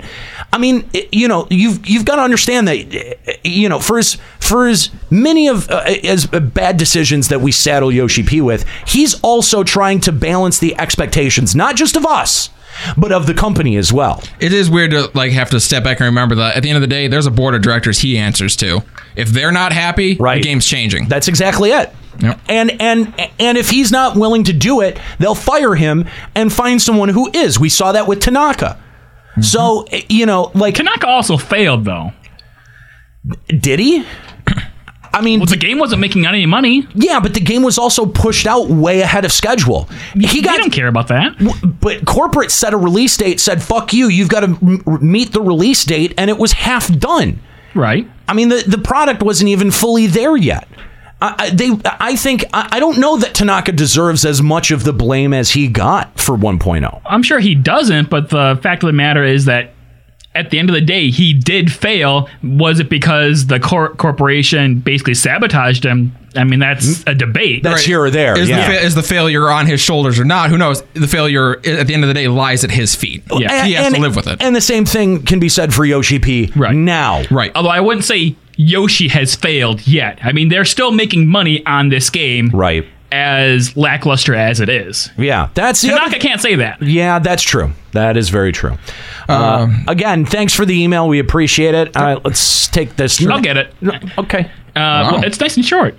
All right. Hi, LBR folks. Just wanted to send a message uh, to thank you to all the support. Uh, wow, fuck my Man, life. good thing it's Could a short email. wow. Just wanted to jumps in send- to take the email, then slaughters it. Can we like? maybe we should go through this and like rearrange some of the words for him. Just wanted to send a message to thank you for that awesome proper send off to uh, episode for episode of Final Fantasy XI. It was great on so many levels. All those old references and bits, and uh, the legendary Aniro bagpipes. It was like being warped back in time for a few hours, a reminder of how deep Vana'diel's roots had grown. Won't lie, my heart was in my throat a few times. Bittersweet indeed. I hate that I couldn't be there to join in live. Also, Tom too. I hope he comes around more often. Miss that guy.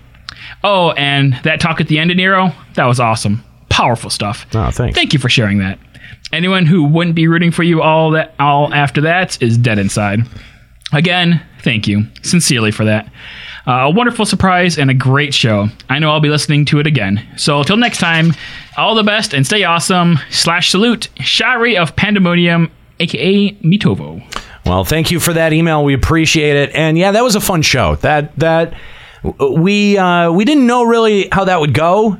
And we knew that a lot of people were going to be surprised when we flipped it over to Vana'diel. Um, But I still think that the reaction to the old 11 intro from the chat room was maybe one of my favorite moments that I've ever had on a live stream. I've Yeah. never It was seen our chat go ballistic like that. I know it was, it was so funny. oh god, the new intro comments oh were the god, best. that was that was so funny. Thank you guys for saying that. Yeah, no, too too funny. uh, this next one here says, "Hello guys, Nika, you get no respect because of Skuro. I think it's a, Still on that? nope. I think it's about time to give Papa Woody the mic until Callow proves himself again. Well, we do. He's he's sitting right there. He's on no, it. but I think I think that they're also saying because Callow hasn't proven himself. When Callow comes back, He doesn't Papa get the mic. Oh. And Papa should be able to just shit lord over him for an episode. Just a thought that might be fun. Later, taters. Sent with love, evil hippie. P.S. Nika will only earn my respect again if she berates Skrull live on the air. I have done that multiple times. gotta Just do it because hard. I, just because I quoted him once, now I've lost all respect. Well, you've got to balance the scales, Nika. You've got to balance the scales. It's out of whack. It's out of balance. You paid him a compliment, and then because y- you know that that shit gets to his head, you've then got Jesus to Christ, how many times do I have to apologize for that? you got to cut him down right after that. You can't. You you just you can't let him think that he's people. Okay. All right, let's take our next email. This is from uh, Kari. Hello, LBR. I'm uh, a bit of a fan of alternate, alternate, alternate history, uh, and there's times when I look at parts of the story uh, in Final Fantasy XIV and wonder what would have happened if things turned out a little bit differently. Which is interesting that they mentioned that because that's one of the things that Yoshi P had mentioned was under, uh, you know, What like if it was for Xander, Yeah, yeah, it was a thought. Yeah. Are so. you Yoshi P? Dun dun dun dun. Here's two of my favorites. One, uh, what if the Lo- Warriors of Light joined Ysayle's rebellion against Ishgard back in 2.4? Would the Sci- would the Scions disavow you? Uh, would you work with uh, Vishap at the Steps of Faith instead of defending Ishgard, or would that be the point where the Warrior of Light returns to the Scions? Uh, I've been meaning to write a fanfic based on this. Uh, and then two, when Nabriales kidnapped Minfilia, what was his plan for her? Uh, I often wonder what would have happened if she was taken as a host for an Ascian. Uh, if you go, like if we failed the chrysalis. Yeah. if, if you go online, I'm sure you can find tons of scenarios playing out after Nabriales takes Minfilia hostage. I'm Uh, sure you can get all kinds of material on that. Do you guys have any parts of the story where you wonder how it could have changed if something went differently? Thanks for all the fun. And that's from uh, Kari Alkanash- Alkanashi uh, from the Goblin server. Thank you for that email. Um, I don't know. I don't think that that's something that I've ever really considered. What if something had played out differently? Yeah. Yeah. What if during uh, 2.55, during the Sultana cutscene, the Warrior of Light doesn't hold back and he just murders all of the Ul'dahn soldiers and then becomes a, an actual outlaw? Hmm. Okay. Actually, I always I always wonder like the sim in that similar situation, like what if Merlwyb and Kan-E-Senna had actually done something? Yeah. What if what if they hadn't pushed out and left? Yeah. Yeah. Yeah. Or they were behind it. Oh my god. Oh my gosh, Valkyria, what if Haurchefant didn't die? Get away. No, stop. He'd just No, be don't giving even you play hot with my chocolate. heart. Don't. He would just be giving you hot chocolate. There's nothing special about it. Yeah. that. That's the thing is that. Isn't there?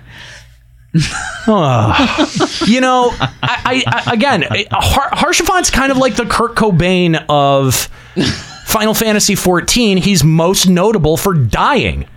Yeah, but like if Kurt Cobain was still alive, we wouldn't have the Foo Fighters. What the fuck's up with that? Well, yeah, yeah, you're kind of right. Uh, I'm not again. I'm not saying that Kurt Cobain didn't contribute anything. I'm just saying the thing that he's most famous for is blowing his own head off with a shotgun. What if the Warrior of Light allied with the Crystal Braves?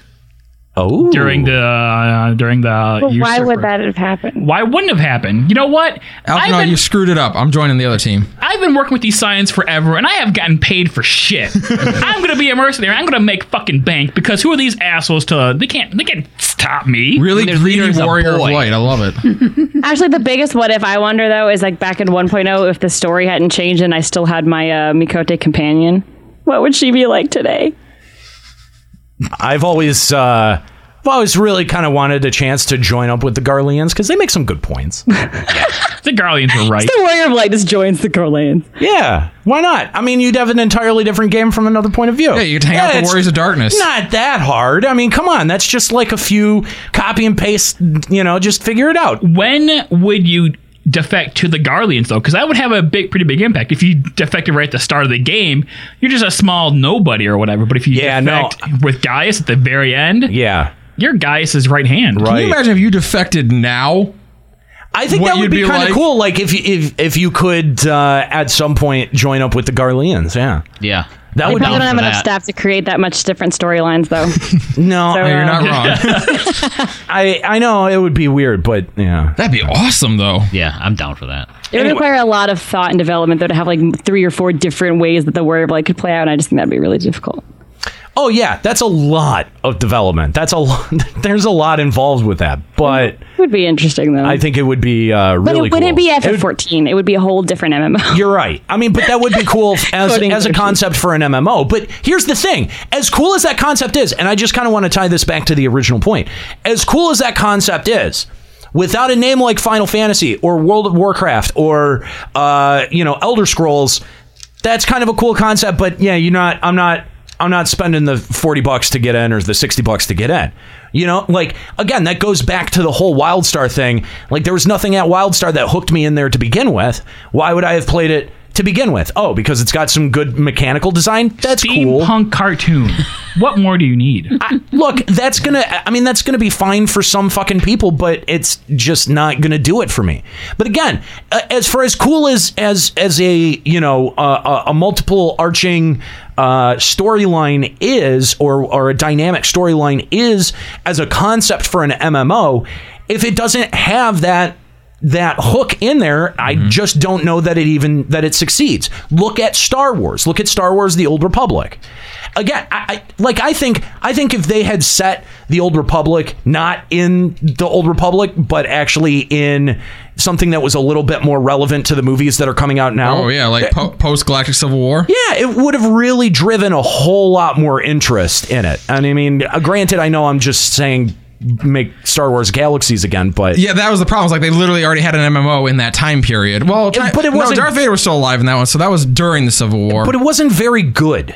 Is the problem? Oh, you'd have a lot of people who disagree. Galaxies survived for a long time. It did, but Uh, I've never even heard of that until just now. So clearly, there's something wrong about it. but it had it it had some some very fundamental problems with the game and also would not have been one that you would have been able to continue because of the framework that it had yeah, it, it definitely when it died, it was kind of because it was at the end of its life cycle. it was one of those like you know you go back to ff11 now and clearly that game does show its age but it, it it's it's not it's not quite as clunky as older games from that period can be right like yeah, you can Galaxies would be yeah. galaxies would not have have you would not be able to say the same thing if you tried to play that But you but you look at it and like it did live what eight nine years on a Absolutely. sub model. It did great. yeah it did fine uh, all right let's go on to the next email here Sure. Uh, I'm really disappointed in the fact that Xelphatol is being relegated to a dungeon, and I feel uh, like a lot of the people discussing this are actually underplaying the implications. People have compared this to making the Salt Moors and Keeper of the Lake a dungeon. That is not actually an apt comparison. Take a look at an annotated map of Eorzea.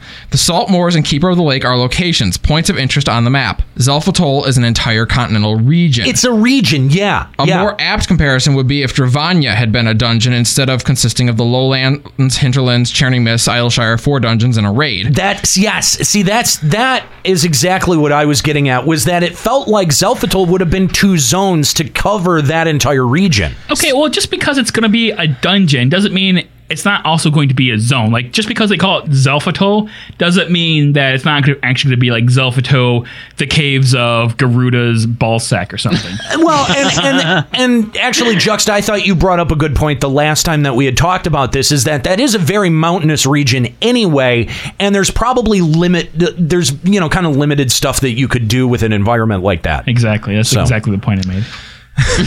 So was that not you? Did you not make that? I thought you made that I, point. I totally made that point. okay. Strong Scalia. Nothing. So it's a bummer that Xelphatol is just a single dungeon, but also potentially intriguing. Uh, everyone assumes the expansion will center around Ala Mhigo, but without Xelphatol, all we are left with is Gyr Abania. Where else could we be going? Based on previous comments from Yoshi P, as well as the FF10 themed items related to FanFest, C seems like uh, our common clue. Perhaps we'll be going to the Sea of Jade. Uh, I don't know how to pronounce it. Pag- Pagelthon? Pagelthon? Pagelthon?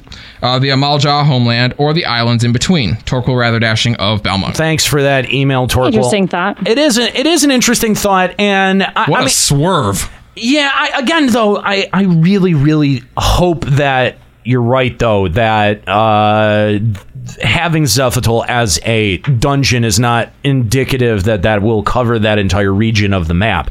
But I don't think that that leaves me with a whole lot of confidence that we're going to be seeing much from that. I look at Over- Zel- but now that I'm looking at this map that he linked, Xelphatol is right above Gridania, which is right above Ala Mhigo. So if we actually are going to Ala Mhigo, this dungeon, like since we know the Dragon Song War is over and we're leading into the next expansion, this Right. dungeon could kind of be the key way into Xelphatol, which will lead to Ala Mhigo. You know what? What if Square Enix throws a curveball and this dungeon is actually like kind of like the gatekeeper, and then they're gonna release a Xelphatol zone before the expansion hits? I would- I would be Exactly shocked. what I just said. That would blow my mind. Uh, I'll put 50 bucks on it. That does not happen. Yeah, there's no not, way. Not the way this shit's going down Looking lately. at the map, though, it looks like it would, doesn't it? It does The look like you would have- Xelphatol in the first update after the Dragon Song War has ended, and that you have to go through Xelphatol to get to Ala Mhigo. a new region and a patch, I'd lose my mind. No, I, I don't I can't see it happening. region. I think it's a hint. Now, hang on, hang on. Technically, they did it with Diadem. W- hang on. and in the 2.0, they did add Ninja. So if they're not ah. adding a new job at some point, maybe it's not completely uncon- like i- inconceivable that that could happen. They also added Gold Saucer and Wolves Den. Get the fuck out. Gold Saucer was an entirely new area, though. Like yeah, whole- you're right. It was. It was. Interesting. And all the housing stuff. Man, I they, hi- they, I mean, added I- a whole bunch of zones. I doubt it, but you know what? That would be a badass move if they did it. Wouldn't rule it out. Oh no, I'm not saying that it's impossible, but I'm I'm it's highly unlikely, but let me dream. But if they did it, it would be a badass move. It would be a great move. But it doesn't mean also that we won't get a Xelphatol zone in the expansion as well. Like this could just be the kind of like hint that we're going to get it Yeah, you're right. in 4.0. Yeah, you're right. Get it early. All right, who wants to take uh let's this is going to be our last email today. This is from uh Revan Capelli. Who wants to take this one? I guess I'll do it since Scarlet just read a bunch. All right. Hello, LBR. Revan Capelli of Sargatanas here. I just wanted to share a quick thought about an email read on episode 77. You guys were talking about horizontal progression and gear swapping during battle and whether or not it could work in 14. I understand why they decided to can this idea since one, the amount of gear you had to carry in 11 was absolutely ridiculous, and two, it also seems really silly to take time in the middle of combat to change your entire outfit. yeah, it does. I think there would be a couple different ways to use this idea while avoiding those two issues. One idea is to allow swapping during combat, but discourage it with some type of penalty. For example, look at the Berserk ability and the pacification debuff it gives you, where you can't attack for five seconds. I think swapping one piece of gear takes one global cooldown seems fair. What do you guys think? Also, didn't 1.8 have that? I feel like it did. Mm, Like I you could change gear in battle, but it would like put all your abilities on reset or something. I don't feel like it that. did. that no? does not sound even remotely familiar to me.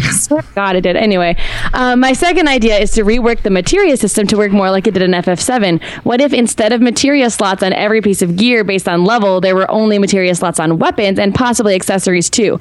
Also, instead of requiring a skilled crafter to meld materia and possibly fail, they would be easily changeable on the fly and never consumed in the process. This would also solve the gear inventory problem since materia stacks and swapping stats via materia Materia swapping doesn't change your character's look. Give more materia slots to rarer gear, allow swapping during combat as stated above, and this allows for more strategic combat as well as some variation between players.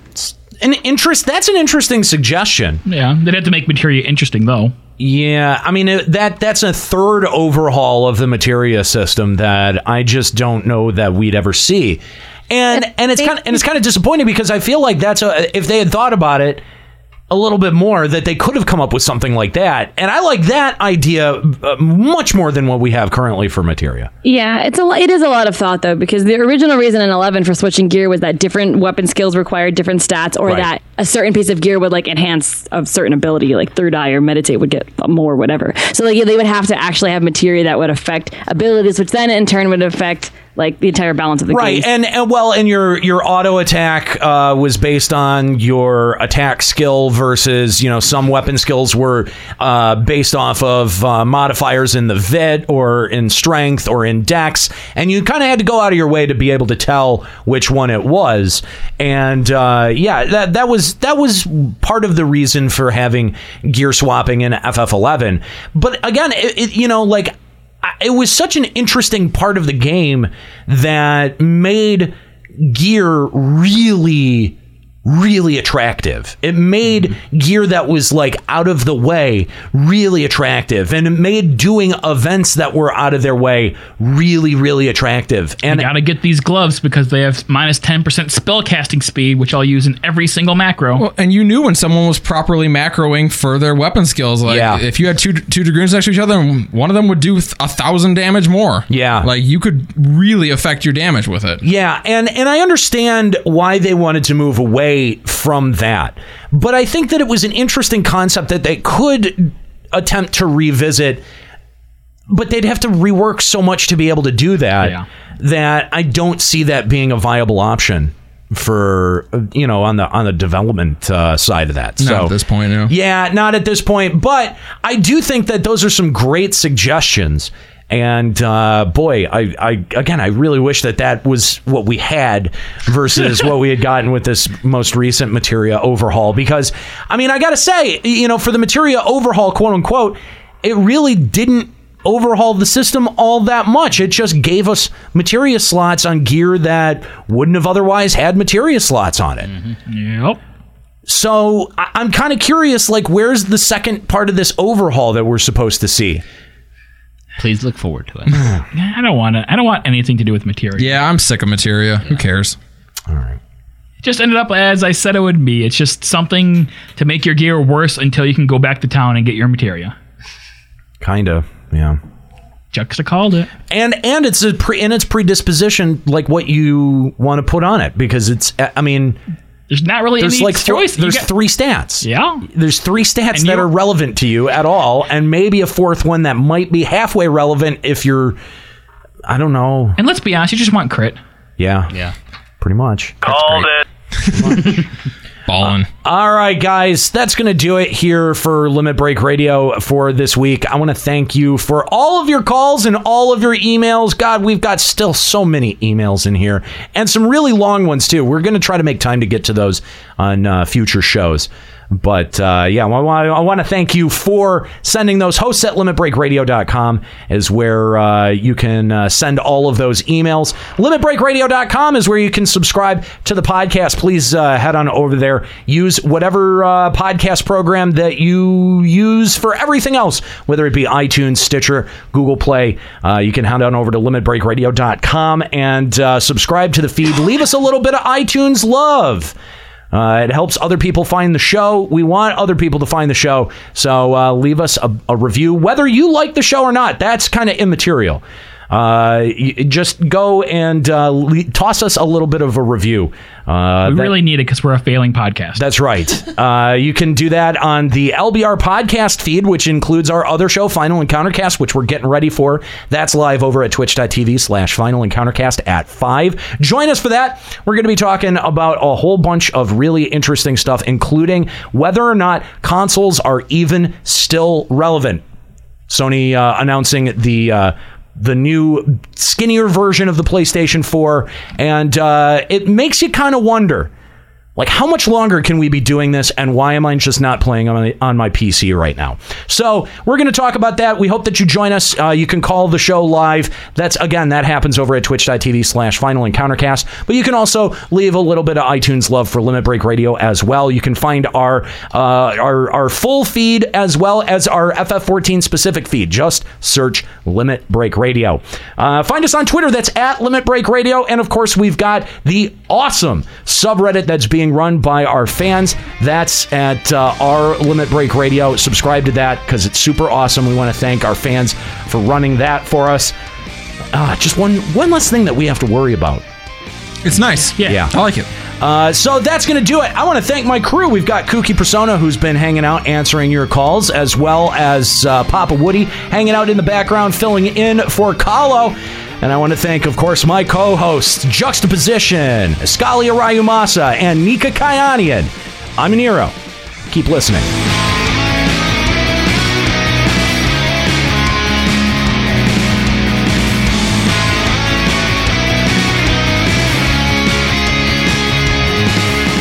Limit Break Radio is a production of LimitBreakRadio.com and Bender Media Productions. Today's episode was produced by Nero Grigori, Kahlo Landis, Juxtaposition, Escalia Rayumasa, and Kooky Persona. Final Fantasy XIV and Eorzea are trademarks of Square Enix. Funding for Limit Break Radio is provided by Miri Kennett, Captain Failboat, Zurian Urexin, Azura Giacho, Bianca Forwin, Kalina Ashsaber, Thor Carson, My Waifu, Satori Komeji, Darbykins, Sakura-chan, and fellow Limit Break Radio listeners. To support Limit Break Radio, visit patreon.com slash Limit Break Radio. Opening music in this episode from Daniel Lambie. Listen to Man with the Machine Gun and other great tracks at facebook.com slash Daniel Lambie Metal Gamer. Closing music in this episode provided by Husky by the Geek. Listen to this and other great Final Fantasy XIV and video game rock covers and original music at facebook.com slash Husky by the Geek.